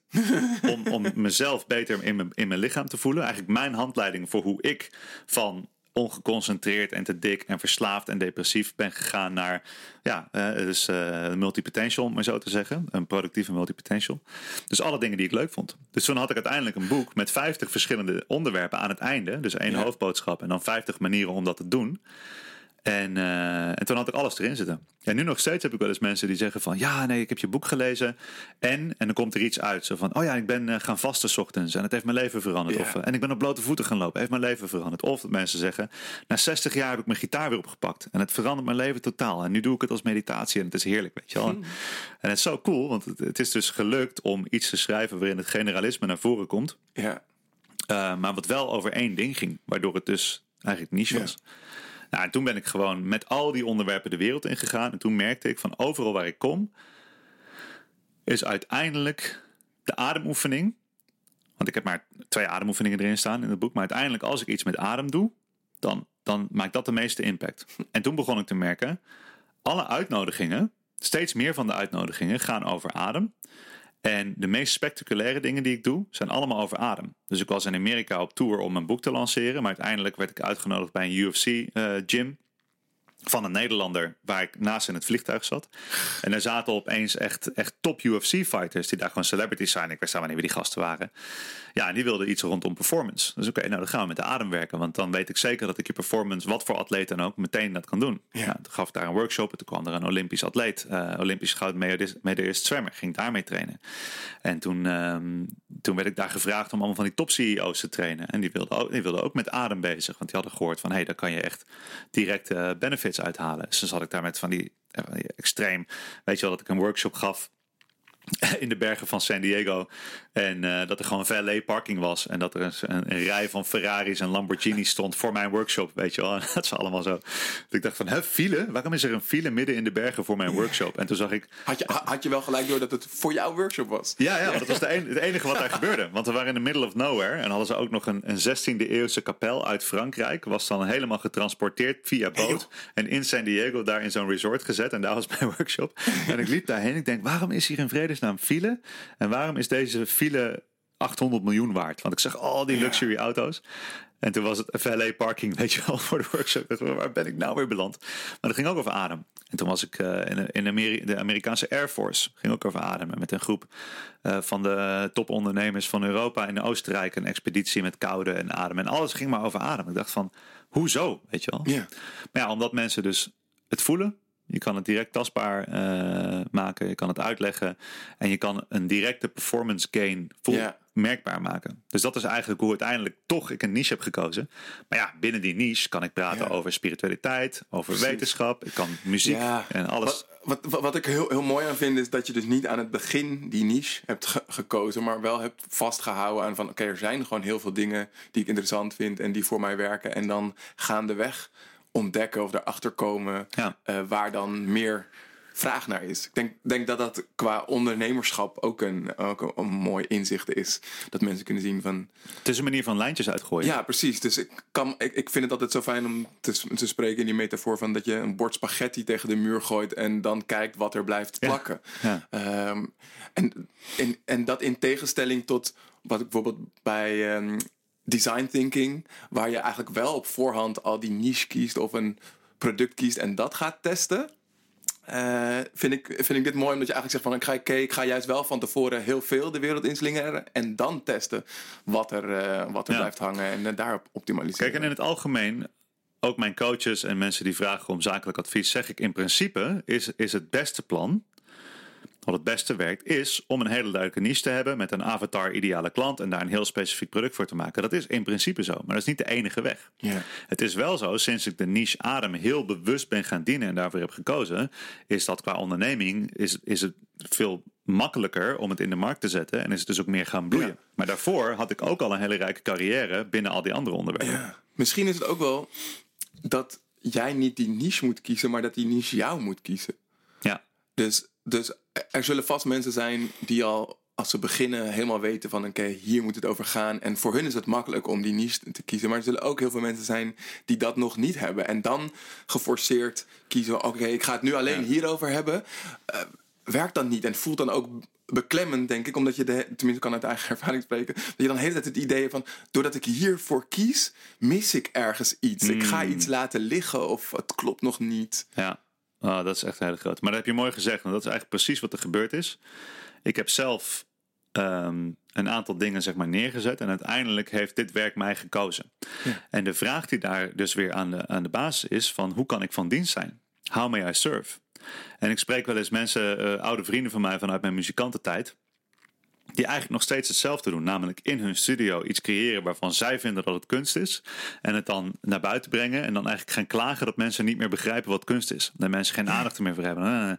En met het boek schrijven voelde voor mij niet anders dan, dan een muziekstuk produceren daarvoor. Afgezien van dat ik bij het boek heb gevraagd: wat heeft de wereld nodig? Dus het is, en dat is anders dan, want dan zeggen ze van ja, nee, of ik heb mijn eigen creatie, of ik maak er een product van. Ja, dat, oké, dat zou je kunnen zien. En product, dat is dan weer commercie. En dat zien heel veel mensen als beperkend. Dat is wel zo. Of, Maar je kan ook vragen van hoe kan dus mijn, mijn talent, mijn creatie, mijn gift aan de wereld, hoe kan ik dat op zo'n manier ehm, vormgeven dat mensen er wat aan hebben. Dat het ze helpt, dat het tastbaar is hoe het ze helpt. En dat kan met muziek ook. En uh, een van mijn mentoren die zei tegen mij wel eens heel mooi van... Um, uh, Mozart's gift was not given to Mozart for Mozart. It was given to Mozart for the world. Ja.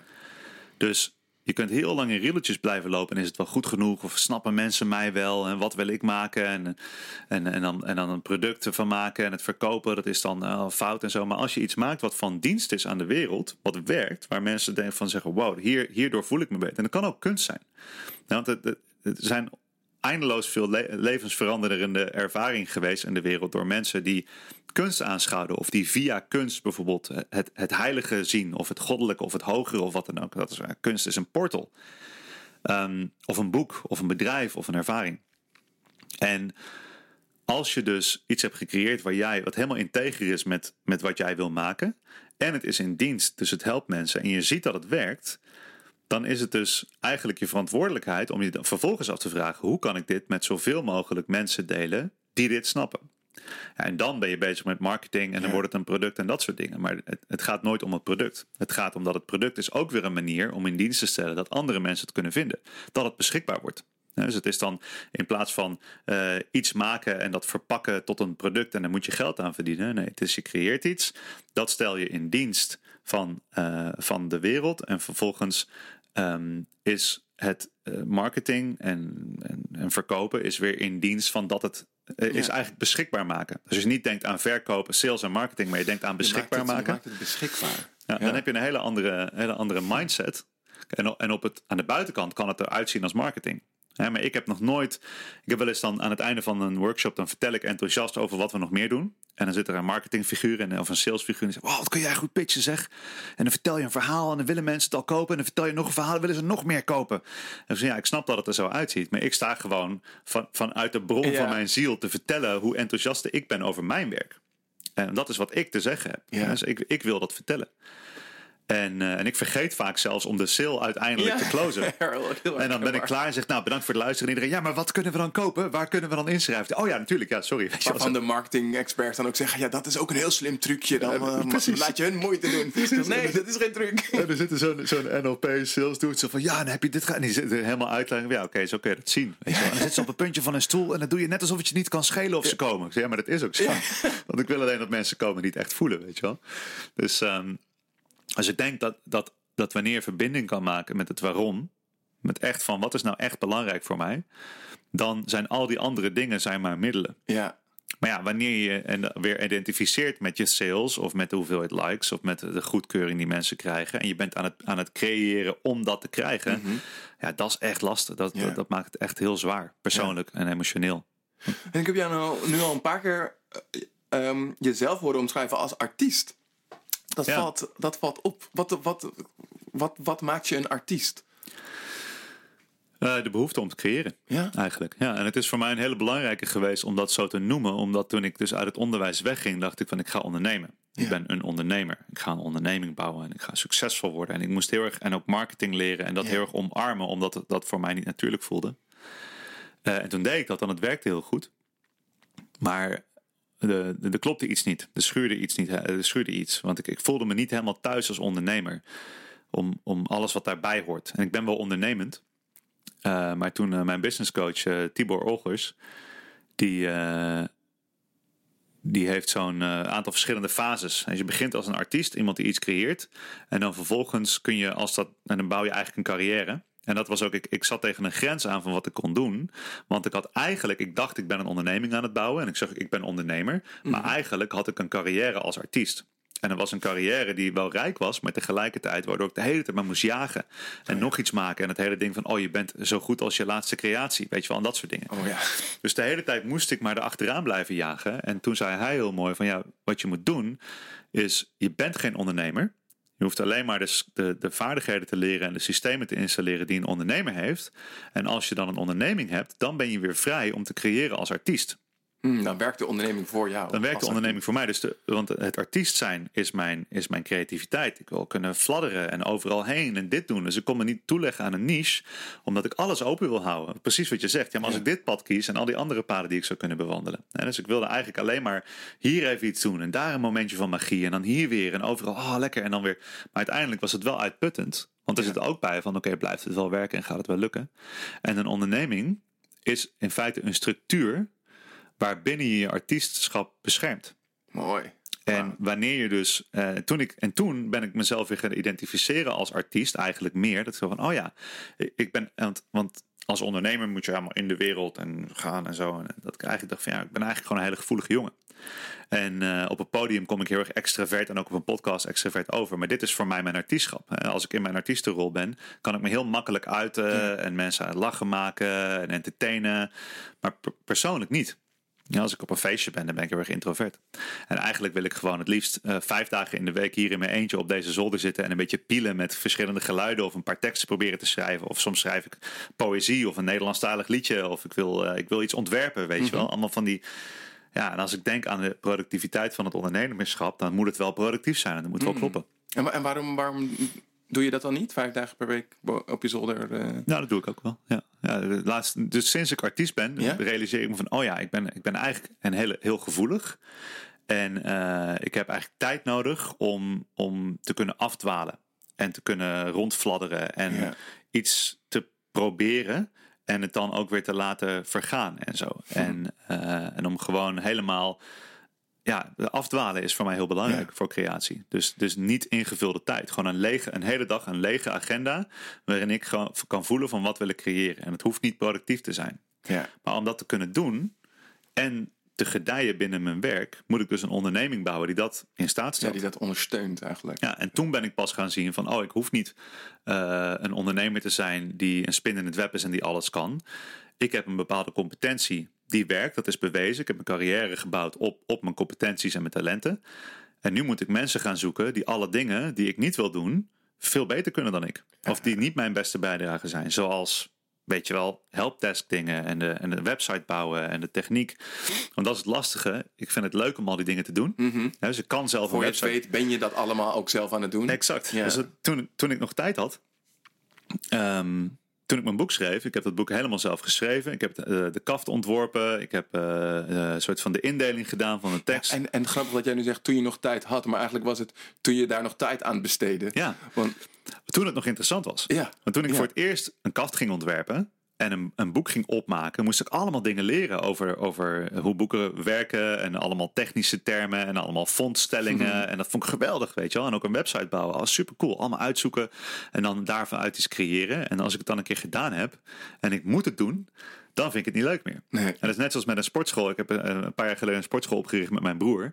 En ik vond het een super gaaf proces om dat helemaal uit te zoeken van hoe werkt dat? Hoe werkt dat bedrijf? Hoe zit het in elkaar? Dat is allemaal creatie. Ja. Maar zodra het een draaiende sportschool is en ik heb het gevoel dat ik in een sportschool moet werken, dus ik zeg, ik wil hier weg. dus dan ben ik eruit gestapt. Maar wist je dat wel al op voorhand? Dus eh, is jouw broer meer iemand die dat leuk vindt om zo'n sportschool te runnen? Of? Ja, dat is echt voor hem. Dat is ook echt gewoon zijn werk. En hij is ook echt mega goed in. Veel beter dan ik. Ja. En dat is eigenlijk het, dat is het mooie. Dat, uh, dat wanneer je wel ondernemend bent, dan kun je wel uh, dingen die jou niet dienen, kunnen dan wel bestaan in je omgeving. He, dus zorgen dat mensen, andere mensen op de juiste plek zijn en taken overnemen. En uh, ja, dan moet je ook weer vertrouwen. En dat is iets wat ik toen ik begon, toen ik dat boek ging ontwerpen, dacht van ja, maar ik, ik kan ten eerste geen ontwerper betalen en ik weet precies wat ik wil zien. Dus dat ga ik zelf maken.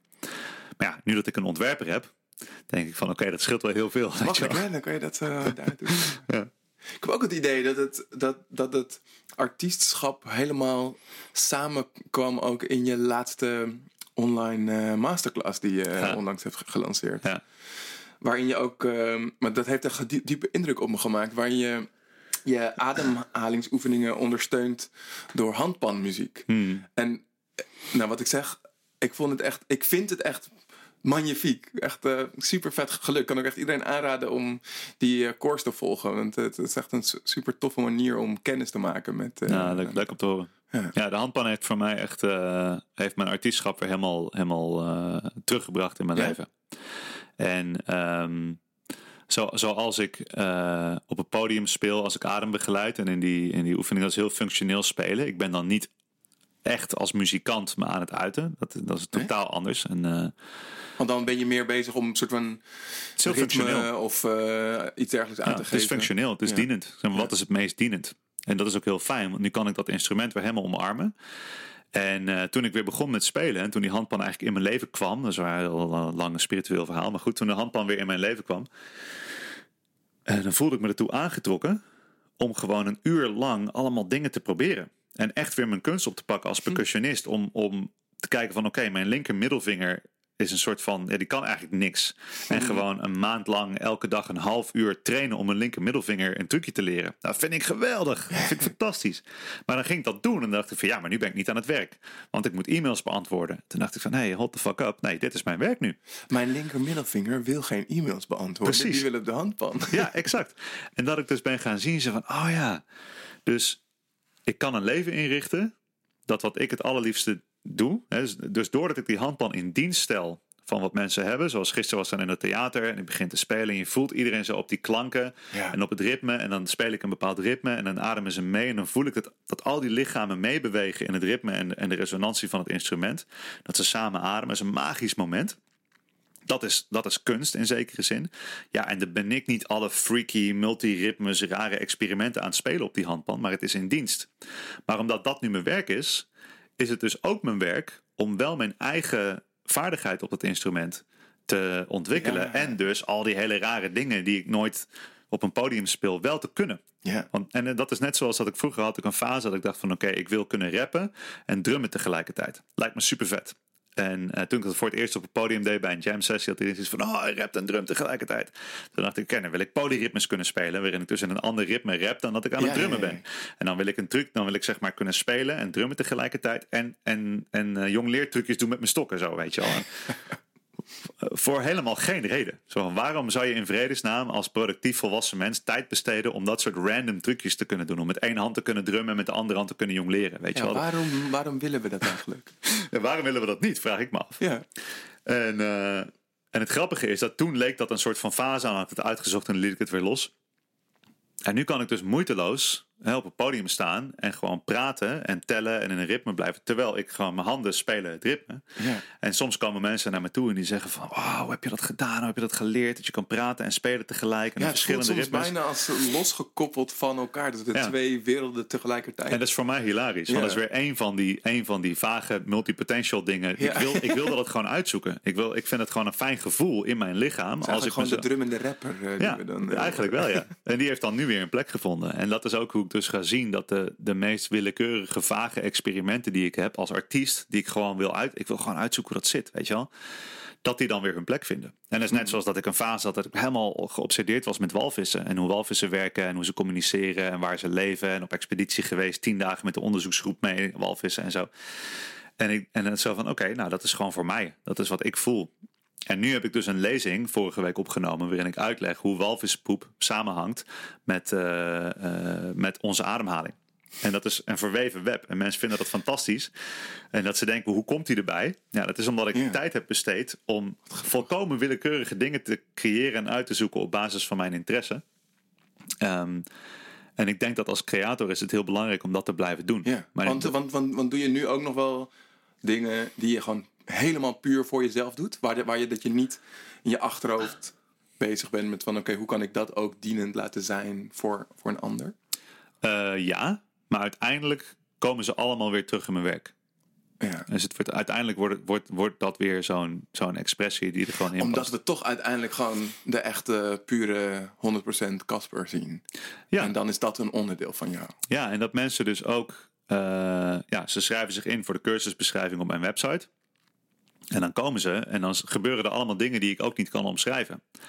Ja, en soms gebeurt het dat, er, dat ik dan s'avonds rond het kampvuur na een hele dag eh, ja, dingen vertel over, eh, over hoe paddenstoelen communiceren onder de grond. Of zo, weet je wel. Of, of over, eh, of over hele, hele bijvoorbeeld hindoeïstische levensfilosofie en, en hindoeïstische goden en hoe de geschiedenis daarvan, weet je wel. Dat zijn allemaal dingen die ik voor mezelf heb uitgezocht. Maar eh, die mensen toch ergens voelen en die dan weer van dienst zijn. En, en een van de dingen die ik bijvoorbeeld eh, het dwarsfluit leren spelen, is zoiets wat ik echt puur voor mezelf doe. Ja. Maar dat ik ook merk als ik dus een sessie aan het begeleiden ben, of met ademhaling, en zeker met, met bijvoorbeeld de plantmedicijnen, dat als ik dan die fluit speel, dat het ook iets doet in de ruimte. En oh, er gaat weer een luikje open. Weet je wel, dan Ja. kan, ik, kan, ik weer, kan ik weer mee aan de slag. En ehm, dus ja, uiteindelijk, ja, ik zit nu na te denken, uiteindelijk ja, vindt het altijd een weg. Maar bijvoorbeeld belwerpen vind ik ook cool. Dat vind ik gewoon. Bijlwerpen? Ah, ja. ja. En, eh, en, eh, en meswerpen. En, eh, of of een- ik heb een keer een mes gesmeden. En dat, dat zijn van, van, van zulke dingen. Ehm, eh, of of mijn, eh, mijn houthaktechniek perfectioneren. Dat vind ik gaaf. Dan heb je vast ook De Man in het Hout eh, gelezen. Nee, heb ik niet gelezen. Nou, dat is een Ja. aanrader. Als je, Ja, als je houthaktechniek wilde. Dat moet ik nog doen. En vuur maken, weet je wel. En, Ja. en, en een soort van primitive survival skills. dat, dat soort dingen vind ik geweldig. Een vogeltaal leren kennen. En ja, maar het zijn ook weer dingen die toch weer een weg terugvinden in, Ja. eh, in mijn werken. Als ik een vuurceremonie doe in een retreat en zo. Dus het is meer gewoon... Ik kan niet geloven dat ik dit leven heb. Nee. Want ik kan elke dag precies doen wat ik het allerleukste vind. Met de mensen, is mijn team, zijn allemaal... Ja, dat is echt een familie. En de mensen die zich, die zich aangetrokken voelen tot mij in mijn volledigheid. Hè, dus je ziet me op social media, is er een bepaald beeld van wie ik ben. En dan eh, verkopen ze zo'n cursus. Dan zien ze al een iets helderder beeld. En dan komen ze een keer naar een live event. Nou, dan ben ik daar mijn, mijn, mijn- ben ik allemaal slechte woordgrap aan het maken. En eh, afgeleid aan het raken van mijn eigen gedachten. En te snel praten en zo. Nou, dan heb je een percentage mensen die denken van... Oh, nou, dit Oh, vind ik niet dit zo is leuk. niet wat ik, eh, waar Ja. ik me op ingeschreven En vroeger vond ik dat heel eng en moeilijk. Want ik wilde natuurlijk alleen maar, eh, eh, alleen maar mensen pleasen. En nu denk ik, oké, doei. Nou, wat er overblijft, die komt er naar een retreat. En, en uiteindelijk is dus de selectie, laten we zeggen de 150 mensen... die echt deel zijn van, van de tribe. Die ook in de, opleid, de opleiding hebben gedaan. En ja, dat, kan- ik kan niet geloven dat ik met die mensen mag werken. Die En zijn wat zo mooi, goed. want dat zijn dus eigenlijk ook mensen die gewoon dus jouw volledigheid accepteren. Ja. Die dus al die verschillende delen die ze misschien op social media of op een podium of in een podcast zien. Dus dat zijn de mensen die ik het beste kan dienen. Ja. Die ik het leukst vind om te dienen. En die ook het best door mij gediend kunnen worden. Omdat ze het het leukst vinden om het van mij te ontvangen. En ze schatten me op waarde, want ze zien me niet als een of andere guru. Nee. Ja, en ik ben ook heel eerlijk over mijn uitdagingen, wat ik moeilijk vind. En weet je wel, en soms dan zit ik midden in een zin en dan raak ik afgeleid door mijn eigen gedachten. En dan ga ik toch weer wat over walvissen vertellen. En dan lachen ze allemaal zo van, nou ja, dat is Casper, weet je wel, die doet dat. Ja, gaat hij weer. En ehm, ja, en ik denk dat dat, eh, dus ik heb daar gewoon een hele goede balans in gevonden. En dat ik nu, eh, zeker het afgelopen half jaar met eh, Atlas, mijn eh, zoon die net geboren is, dat ik eigenlijk heel veel tijd met hem heb gehad. Ik heb heel veel tijd gehad om mijn rare, kunstzinnige uitingen te onderzoeken. De onderneming draait heel goed, het team is uitgebreid. En, en dat ik echt terugkijk en zie welke uitdagingen en welke dieptepunten en, en het gruwelijk zware innerlijke werk en een confrontatie en met mezelf, weet je wel, hoe dat allemaal ertoe heeft geleid dat ik nu, ja, dit is niet eens living the dream, want ik had niet kunnen dromen dat mijn Mm. leven ooit zo zou zijn. It's, it's beyond the dream. Ja, precies. Eh, De reality eigenlijk. Ja, wat goed. Weet je wel? En, en, ehm, en ja, daarvoor heb ik een prijs betaald. En de prijs is om alle dingen die me niet dienen aan te gaan en los te laten. En dat kan heel pijnlijk zijn. En die prijs blijf ik ook betalen. Want het hoort erbij. Want het, en het, dat is ook weer zoiets dat hoe zuiverder je creatie, hoe zuiverder je expressie, hoe meer dat resoneert met mensen, hoe groter publiek je krijgt, hoe meer aanzien je krijgt, hoe meer geld je hebt, hoe meer mogelijkheden je hebt, hoe meer potentie je eigenlijk ontwikkelt. Dan heb je een nieuw niveau van potentie. En daarbij is dan de verantwoordelijkheid om dat nieuwe niveau van, van potentie, maar ook competentie, weer te heruitvinden van hoe kan ik dit dan weer dienstbaar maken en daarmee werken. En er komen alle bijvoorbeeld bekend zijn, vind ik eigenlijk doodeng. Ja? Ik vind het echt verschrikkelijk eng om bekend te zijn. En nu ben ik alleen nog maar bekend uh, om mijn werk. En het is echt een soort van niche, een bepaalde. Eh, ik word niet herkend op straat.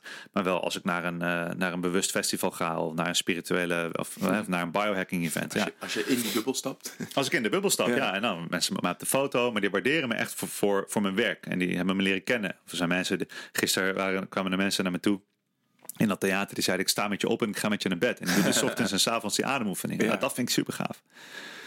Maar ik, ik ga wel eens om met BN'ers, een aantal bevriende BN'ers. En uh, als je met hun over straat loopt, dan wil iedereen op de foto.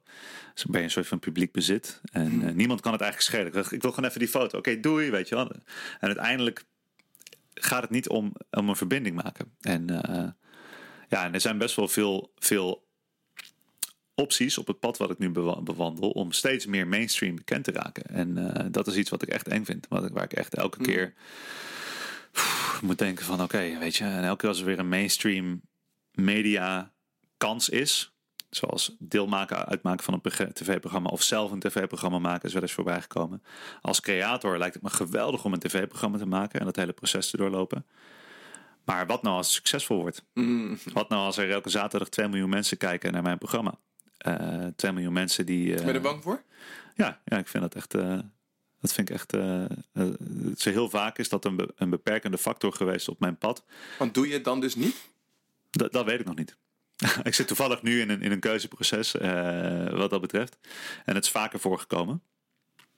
En um, tot nu toe is het zo geweest dat als er een echte grote mainstream media kans op mijn pad kwam, dat ik dan me ging afvragen van oké, okay, onder welke voorwaarden wilde ik het doen? Of eigenlijk wat is mijn integriteit? Dus kan het helemaal in lijn met mijn eigen integriteit, mm, ja. waardoor ik eisen ging stellen aan wat het dan zou worden. Um, en dat het daardoor niet lukte. en dat het daardoor zeiden van ja, maar op deze manier is het niet dwingend genoeg of niet spectaculair genoeg. Of het is niet, uh, weet je wel, trek mensen niet naar de buis. Oké, okay, nou dat is dus mooi. Ja.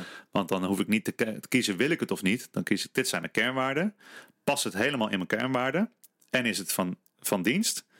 Dan is het oké okay dat het oncomfortabel is. Ja. Want ik ben helemaal mooi, bereid om, om discomfort te ervaren. Om mezelf, oh, hier is weer zo'n zo'n nieuwe uitnodiging van het leven. En ik moet dus buiten mijn comfortzone groeien, groeien om dat te gaan doen. Maar dat is alleen de moeite waard als het helemaal in lijn is met de missie. En binnen mijn kernwaarden past en daardoor van dienst is. Dan, dan dat is mijn afspraak met mezelf. Oké, okay, dan ga ik uit die comfortzone.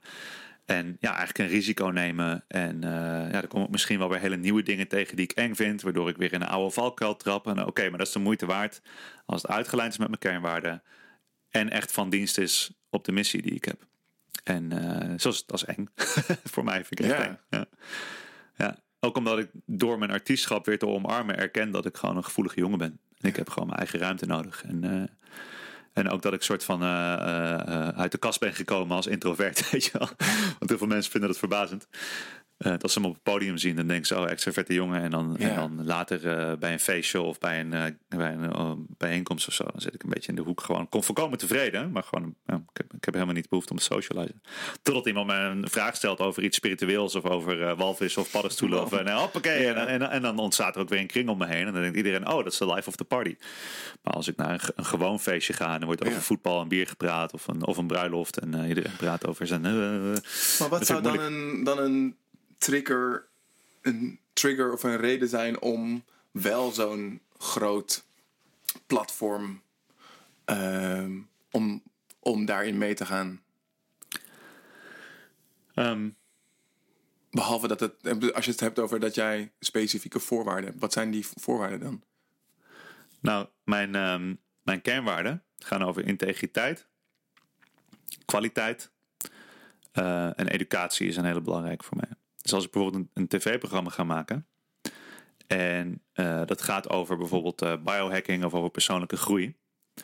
En dat programma wordt ingezet om echt te communiceren wat, wat de kern daarvan is. Dat mensen echt educatie ontvangen, als een, bijna als een soort van klokhuis. Ja.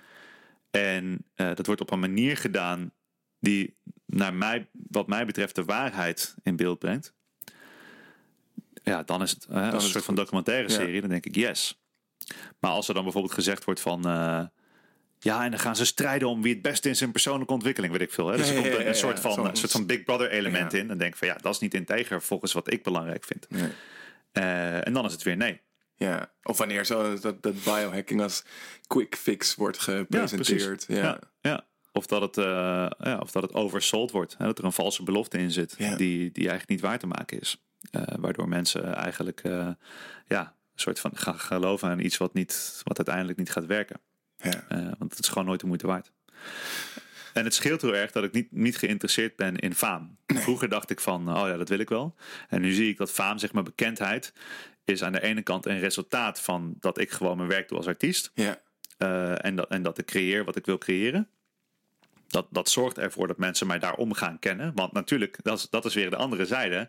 Is dat als performer, zeg maar, en als leraar. De, leraar wordt gecreëerd door de leerling. Die zijn allebei even belangrijk. De ene is niet hoger dan de andere. En dat denken we vaak in de moderne wereld van, oh ja, die staat erboven en die Ja. andere staat eronder. Maar je creëert elkaar. elkaar, ja, ja. Het is 100 procent. Het, is, het is niet eens afhankelijkheid, het is reciprocity. Het is wederkerigheid. Ja. En dat is hetzelfde met de artiest en zijn publiek. Dat is wederkerigheid. Want zonder publiek ben je, ben je niet echt een artiest. In, in de zin van als een performer. En ik, het is voor mij heel belangrijk om mijn werk te laten resoneren met een publiek. Eh, maar dat betekent niet dat meer publiek per se beter is. Weet je wel? Dat, hè, dus bekendheid is een voorwaarde voor mijn werk. En het is een resultaat van mijn werk. Ehm, en dat hoort erbij. Maar het is niet iets wat ik op zichzelf zoveel mogelijk wil hebben. Ik wil dat het steeds in, in die balans blijft bestaan. Dus dat zijn dingen, denk ik. eh, ik en ik, ik, hè, om, om het meer algemeen te trekken, ook naar je publiek. Als eh, creators, heel veel creators, maken uiteindelijk niet de stap om het af te maken of om het in de wereld te zetten. Net zo vaak omdat ze bang zijn voor het succes ervan, als dat ze bang zijn voor het falen ervan. Ja. Want dat is namelijk eigenlijk hetzelfde. Het zijn twee kanten van dezelfde munt. Dus als je bijvoorbeeld bang bent om te falen, ehm, is dat niet anders op een diepere laag dan eh, angst om, om succes te hebben. Ja. Want succes heeft ook zijn prijs. Het- is natuurlijk een beloning ergens voor, maar het heeft ook weer zijn prijs. En falen heeft dat ook. Ja. En ik denk dat meer mensen, eh, of dat laten we zo zeggen, dat veel creators ofwel in, in actie komen, of in, in eh, perfectionisme. Dus de hele tijd opnieuw heruitvinden en Ja. wachten en nog een keer en nog een keer en nog een keer. Maar, ja. Ook, om, ook vanuit die angst om, eh, om succesvol te zijn. Ja. En, dat, en dat heb ik zelf ook. Dus ik heb, bij mij zijn die best wel in balans. Dat ik, als ik iets in de wereld zet, dan, dan voel ik net zoveel. eh, ik, ben niet, ik heb niet heel veel angst. Als ik, als ik het uiteindelijk in de wereld zet, dan ben ik er helemaal in het reinen mee. Zoals die cursus die ik net heb uitgebracht bijvoorbeeld. Maar voor het uitbrengen daarvan ga ik wel door een paar cycli intern van wat als het niet lukt. Ja. En hoe voel ik me dan? En eng en moeilijk. En maar wat als het. Bijvoorbeeld, stel dat ik morgen bij Joe Rogan zou zitten en overmorgen verkoop ik 3 miljoen van die online cursussen. Ja, dat is een succes. Maar tegelijkertijd denk ik, oké, maar wat is dan de prijs daarvan? Wat komt er dan bij kijken? Weet je wel? Want er komt best wel veel bij kijken.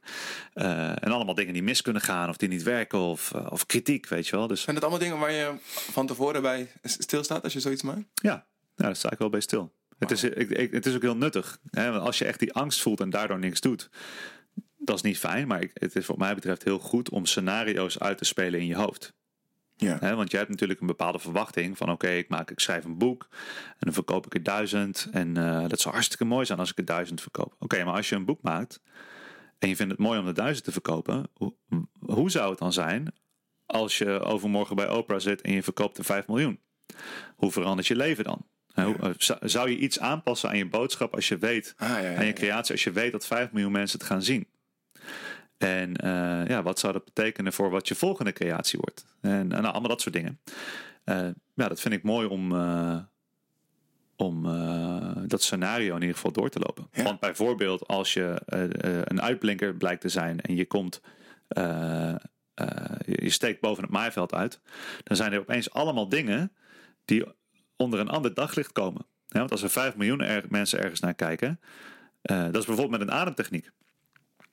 Als eh, het is ergens, en dat is met, ook met, met fysieke training en met diëten en met al het leefstijladvies. Als maar genoeg mensen het doen, gaat er sowieso iemand een averechtse reactie krijgen. Ja, ja, ja. Dat is gewoon zo. Scherpster iemand. Gewoon het is eh, net zoals met ijsbaden, weet je. Dat is heel Ja. populair. Super goed voor je gezondheid. Maar als genoeg mensen het blijven doen, gaat er vanzelf een keer iemand dood in een ijsbad. En dat is niet de schuld van het ijsbad of de schuld van de facilitator.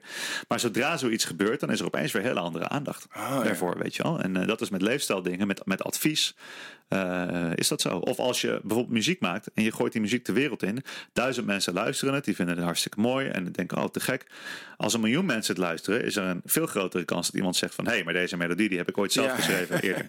ja. Ja, oh ja, dan heb je opeens copyright, weet je wel. Of dat iemand zich erdoor bedreigd voelt. En, eh, nou, dit zijn misschien mijn paranoia gedachten, maar het is wel iets wat ik zelf denk van, oké, eh, ja, het is gewoon heel goed om, om daarbij stil te staan. Ja. En gebruik je dat dan om nog dat product uiteindelijk dan aan te passen voordat je de wereld inslingert? Of is het gewoon alleen maar even een, een fase die je, die je dan door, door wil gaan? Kijk, ik denk, ik heb het eerder gehad over al die verschillende delen van jezelf. Mhm. Het is mooi om te erkennen van, oh ja, er zijn allemaal verschillende delen in mezelf. En ehm, James Fadiman, eh, onderzoeker, legendarische figuur ook, die heeft eh, een boek geschreven, The Symphony of Selves. Waarin hij dat ook heel mooi uitlegt van, eh, ja, heb je wel eens een discussie met jezelf gehad? Wie dis- discussieert er dan met wie? En heb je wel eens een discussie met jezelf gehad en gewonnen? Wie heeft er dan gewonnen en wie heeft er dan verloren? Weet je wel, zulke vragen. En het is heel mooi om te erkennen van, oké, ik heb dus een artiest. Dat is een heel gevoelig eh, persoon en die wil graag creëren en vrij zijn en fladderen. En ik heb een ondernemer en die wil doelen stellen en behalen. Maar ik heb ook een, een imposter die de hele tijd maar denkt van, straks komen ze erachter dat ik het eigenlijk niet weet. En ik heb ook eh, een angstig iemand die eigenlijk alleen maar gewoon wil verstoppen in een hoekje. En ik heb ook een hele grote visionair. Hè, dus dat zijn allemaal voorbeelden die je kan ja, hebben. ja, ik herken En- ze allemaal. Ja, precies. Nou, weet je. En, en, eh, en ja, je bent niet één van die allemaal. En maar voor mij bijvoorbeeld, mijn leven is heel lang geregeerd geweest door, door het angstige kind wat in mijn leefde. De Anxiety. Ja. Dus als je dan denkt aan je, aan je psyche, aan je, aan je zijn als een, als een auto of een bus, afhankelijk van hoeveel figuren je hebt, dan is de vraag wie is er aan het stuur en wie zit er op de achterbank. En vroeger zat die angst, dat angstige deel van mij heel vaak achter het stuur. En nu zit hij op de achterbank en af en toe roept hij: Dit vind ik eng. En dan vraag ik: Oh, maar waarom vind je dit eng? En dan luister ik ernaar en dan behandel ik het als een wijze raadgever. En dan zeg ik: Hey, bedankt voor het advies. Goeie vraag, laten we erover nadenken. Maar je gaat niet meer achter het stuur. En, het, en, en zo is het eigenlijk met al die verschillende delen. En de vraag is dan: ja, wie zit er dan wel achter het stuur? Nou, dat, dat, dat is een filosofische vraag. Hè, maar, het is- maar het is een auto vol met raad. Of, of hè, een, een tafel met wijzen. Ja. Ja, een wijze raad. En het, persoon, het deel van mij dat bang is voor succes, die heeft een stem. Het deel van mij dat bang is voor falen, heeft een stem. Het deel van mij wat alleen maar grandioos kan denken en zegt we gaan de wereld overleven, oh, veroveren, die heeft een stem. En, en zo is het, wat mij betreft, het, het innerlijke proces is dus het, het daarmee gaan zitten. Ja. Ga er maar mee zitten en, en kijken van oké, welke delen van mij voelen zich waar niet veilig bij en wat hebben die te vertellen. Grappig, want dat raakt heel erg mijn werk als conversation designer. Waarin we ook steeds kijken naar als je met groepen mensen ges- gesprekken hebt. Dan, dan eigenlijk de weerstand of de problemen ontstaan wanneer mensen zich niet gehoord voelen. Of wanneer je bepaalde stemmen niet de ruimte geeft. Ja. Eh, dus zo zou je ook hiernaar kunnen kijken. Dat als je inderdaad dat angstige kind wegdrukt en maar in de kofferbak eh, dondert. Ja. eh, en er niet naar luistert, dan gaat hij steeds harder kloppen. En wil hij aan het, aan het stuur gaan zitten om de controle terug te nemen. is een creatie-idee. Internal Conversation Designer. Ja. Een handleiding voor het interne proces van alle delen van jezelf door een mooi gesprek heen leiden. Ja, Een niche. wil 10% als je het maakt. nee, maar eh, dat, dat, is, ja, ik- dat is voor mij zo ongelooflijk behulpzaam geweest. Ja. Want soms gebeurt het dat, eh, dat een van die delen opeens eh, het stuurwiel kaapt. Verkaapt, ja. Is en, dan, en dan denk ik, oh shit, doen we dit weer. En dan, ja, dan moet je die rit wel even uitzitten. Ja. Totdat je begrijpt van wat is hier gebeurd. Wat is er dus wat mij zo heeft getriggerd dat dat deel weer helemaal de overhand heeft gekregen. En, eh, en soms pas je dan dus je creatie aan. Ja. Want stel er is een deel van mij wat zich, hè, dus je maakt iets. En eh, je weet niet helemaal zeker of je het eigenlijk wel helemaal zelf hebt bedacht. Want je, bijvoorbeeld, je bestudeert tien jaar lang een onderwerp. Je leert van allerlei bronnen. Je laat je inspireren door allemaal andere artiesten, door allemaal andere creators. En uiteindelijk komt daar iets uit. En jouw innerlijke visionair denkt: dit is helemaal mij, vanuit mij gebouwd.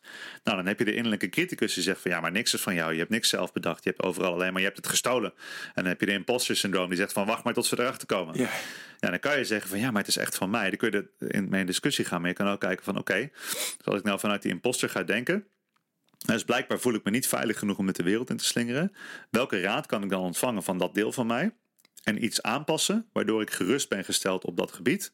En daardoor uh, het wel veilig voel met de wereld in te doen. Nou, dan kan je bijvoorbeeld uh, een copyright advocaat daarna laten kijken. En Ja. zeggen van, hey, is dit... Of je kan iemand die bijvoorbeeld wetenschappelijke redactie doet. En vragen van, hey, heb ik mijn bronnen goed vermeld? Of vind je dat ik dit kan stellen op basis van die bron? En dus, en dus eh, bijna een soort van reality checks eh, Ja. erin brengen. Ehm, om, eh, om je dus ook zelf te behoeden van, van potentiële eh, Ja. nadelen van je creatie. Het is interessant dat je dit zegt, want ik ga er steeds meer over nadenken bij mijn eigen creaties dat ik, dat ik misschien wel dat meer zou moeten doen. Dat soort ehm, checks. En, en dus ook eh, meer luisteren naar die stemmen ehm, die, er, die er in mijn creaties wa- wa- waarschijnlijk ook zijn. Dus ik, ik heb het idee altijd dat ik heel makkelijk creëer en het zo de wereld in, inslinger. Ja. Ehm, dat is ogenschijnlijk ook zo. Maar misschien ehm, als ik mezelf ook die vraag zou stellen van...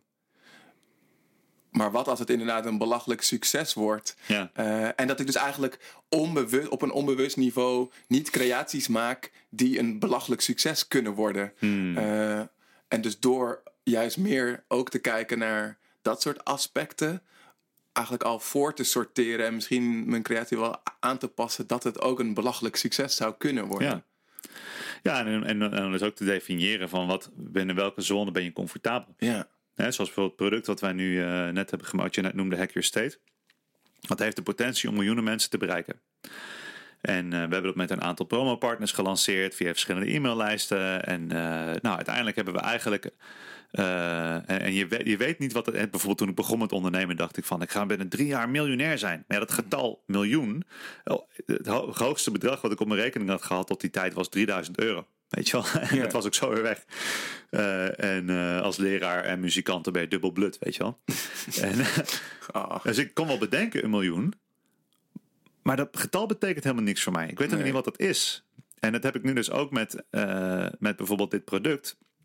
Op den duur hadden we een advertentie waarvan we eigenlijk een, eh, ja, wat hè, het ultieme ding in de marketing is als je een dubbeltje kan ruilen voor een kwartje. Dus je betaalt 10 euro Ja. aan om een nieuwe klant eh, te werven en je verdient daarmee 20 euro.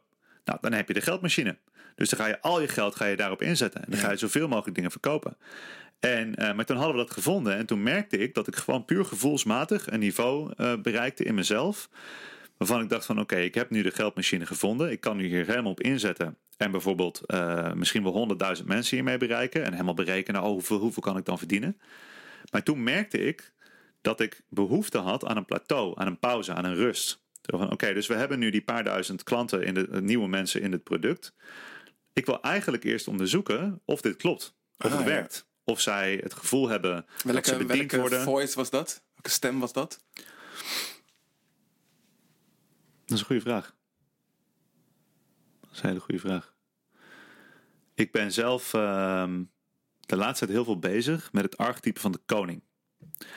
Eh, wat betekent dat? Want eerst was ik een soort van hunter. Dus ik was de hele tijd daar wat halen en hier een succes en daar wat bereiken. En de hele tijd heb je niet echt iets. En nu ben ik bezig denken als koning. En de belangrijkste taak van de koning is eh, righteous order. Dus dingen op de juiste plek brengen. Eh, dus- dus de koning is niet belangrijker dan de straatveger. Maar het is wel de taak van de koning om te zorgen dat de beste straatveger de straat veegt.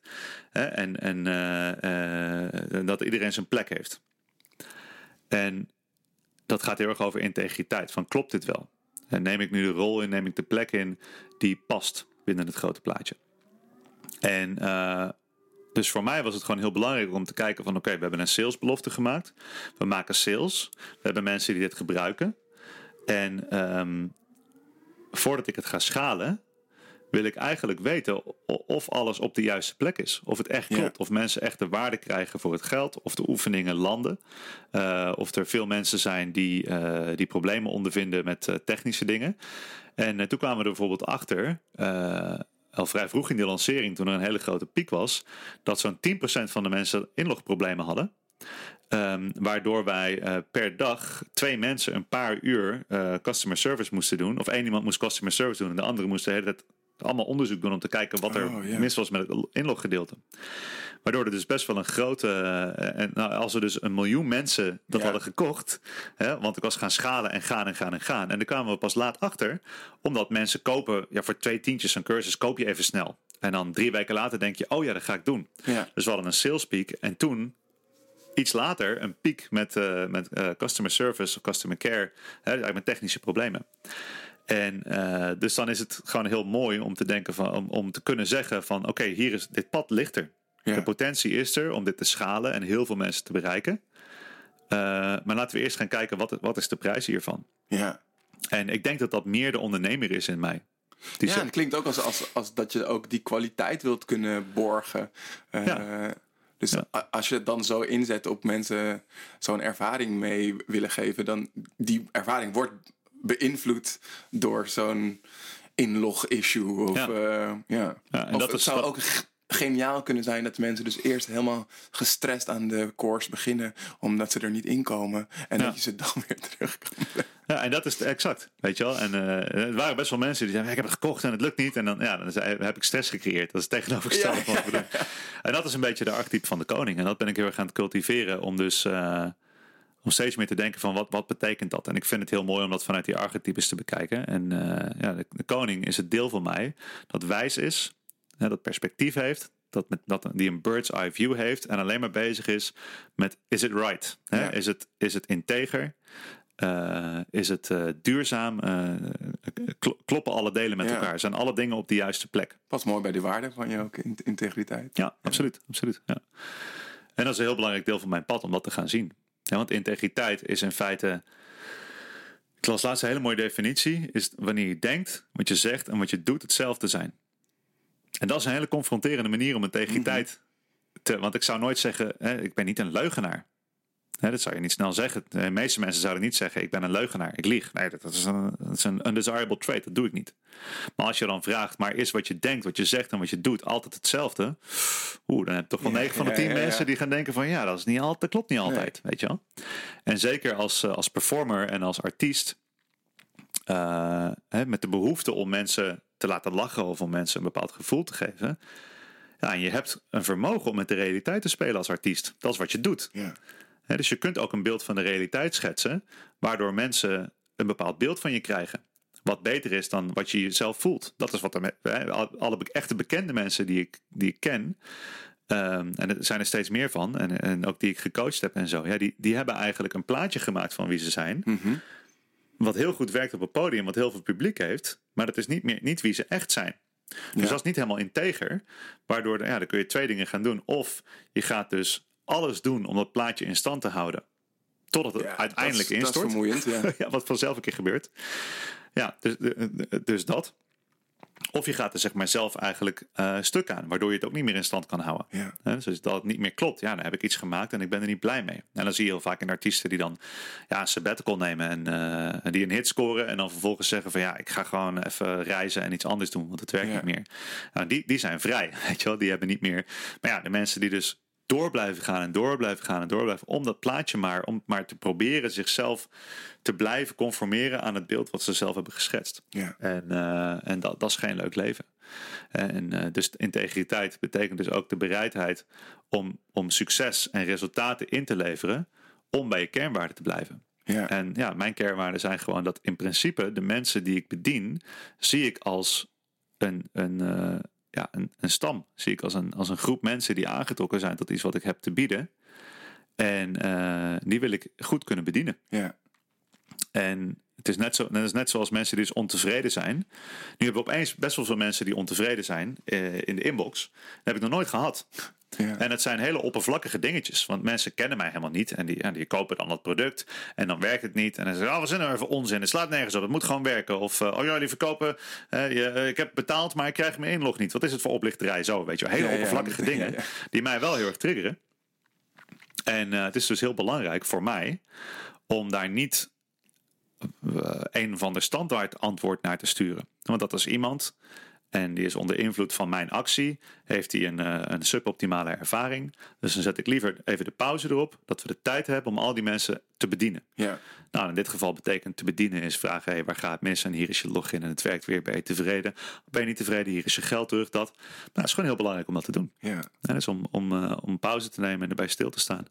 En weten wanneer je gas moet geven ook. Ja, mooi. Goeie. Goed uh, integer dat je dat doet inderdaad. Ja, ik heb uiteindelijk op mijn telefoon zo'n snelkoppeling naar de webpagina gemaakt. Waardoor, je, waardoor ik toch een soort van app app-achtige ervaring heb. Zodat ik makkelijk met één druk op de knop, nou het zijn er dan twee, uh, inderdaad bij de verschillende ademhalingsoefeningen kan komen. Ja, cool. Ja. Ja, leuk.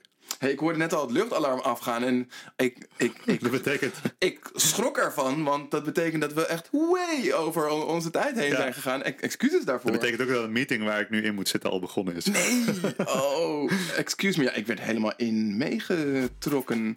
Zijn echt, eh, als ik zeg way over tijd, dat we gewoon twee keer zo lang bezig zijn geweest. Ja. Nou, dan, eh, dan gaan, we, gaan, we, gaan we afronden. Ehm, ja, en ehm, het, het, het, komt nu echt abrupt ten, ten einde. Want eh, ja, als je luistert, dit was ook de laatste aflevering van dit seizoen. Eh, grappig dat het dan zo eindigt. Ehm, ja, we gaan eventjes eh, een winterslaap in. eh, een winter in Zweden dus. Een hele donkere winter. Ja, een hele donkere winter. En we weten nog niet hoe we daarna weer uit de winter terugkomen. Maar dan heb je iets om naar uit te kijken. Voor nu wil ik jou ontzettend bedanken voor eh, je tijd en je extra tijd, eh, Casper. en eh, voor iedereen die ook ehm, die course wil volgen, Hack Your State. Als je daarop googelt, dan kunnen ze hem vinden. Ja. En dan, dan Breathworkmasterclass.com staat die. En dan en hack- niet boos worden als je er eventjes niet gelijk in komt. Als het goed is, is het opgelost. ja, oké, nou, dat is opgelost. Top man, thanks. Dankjewel, graag gedaan.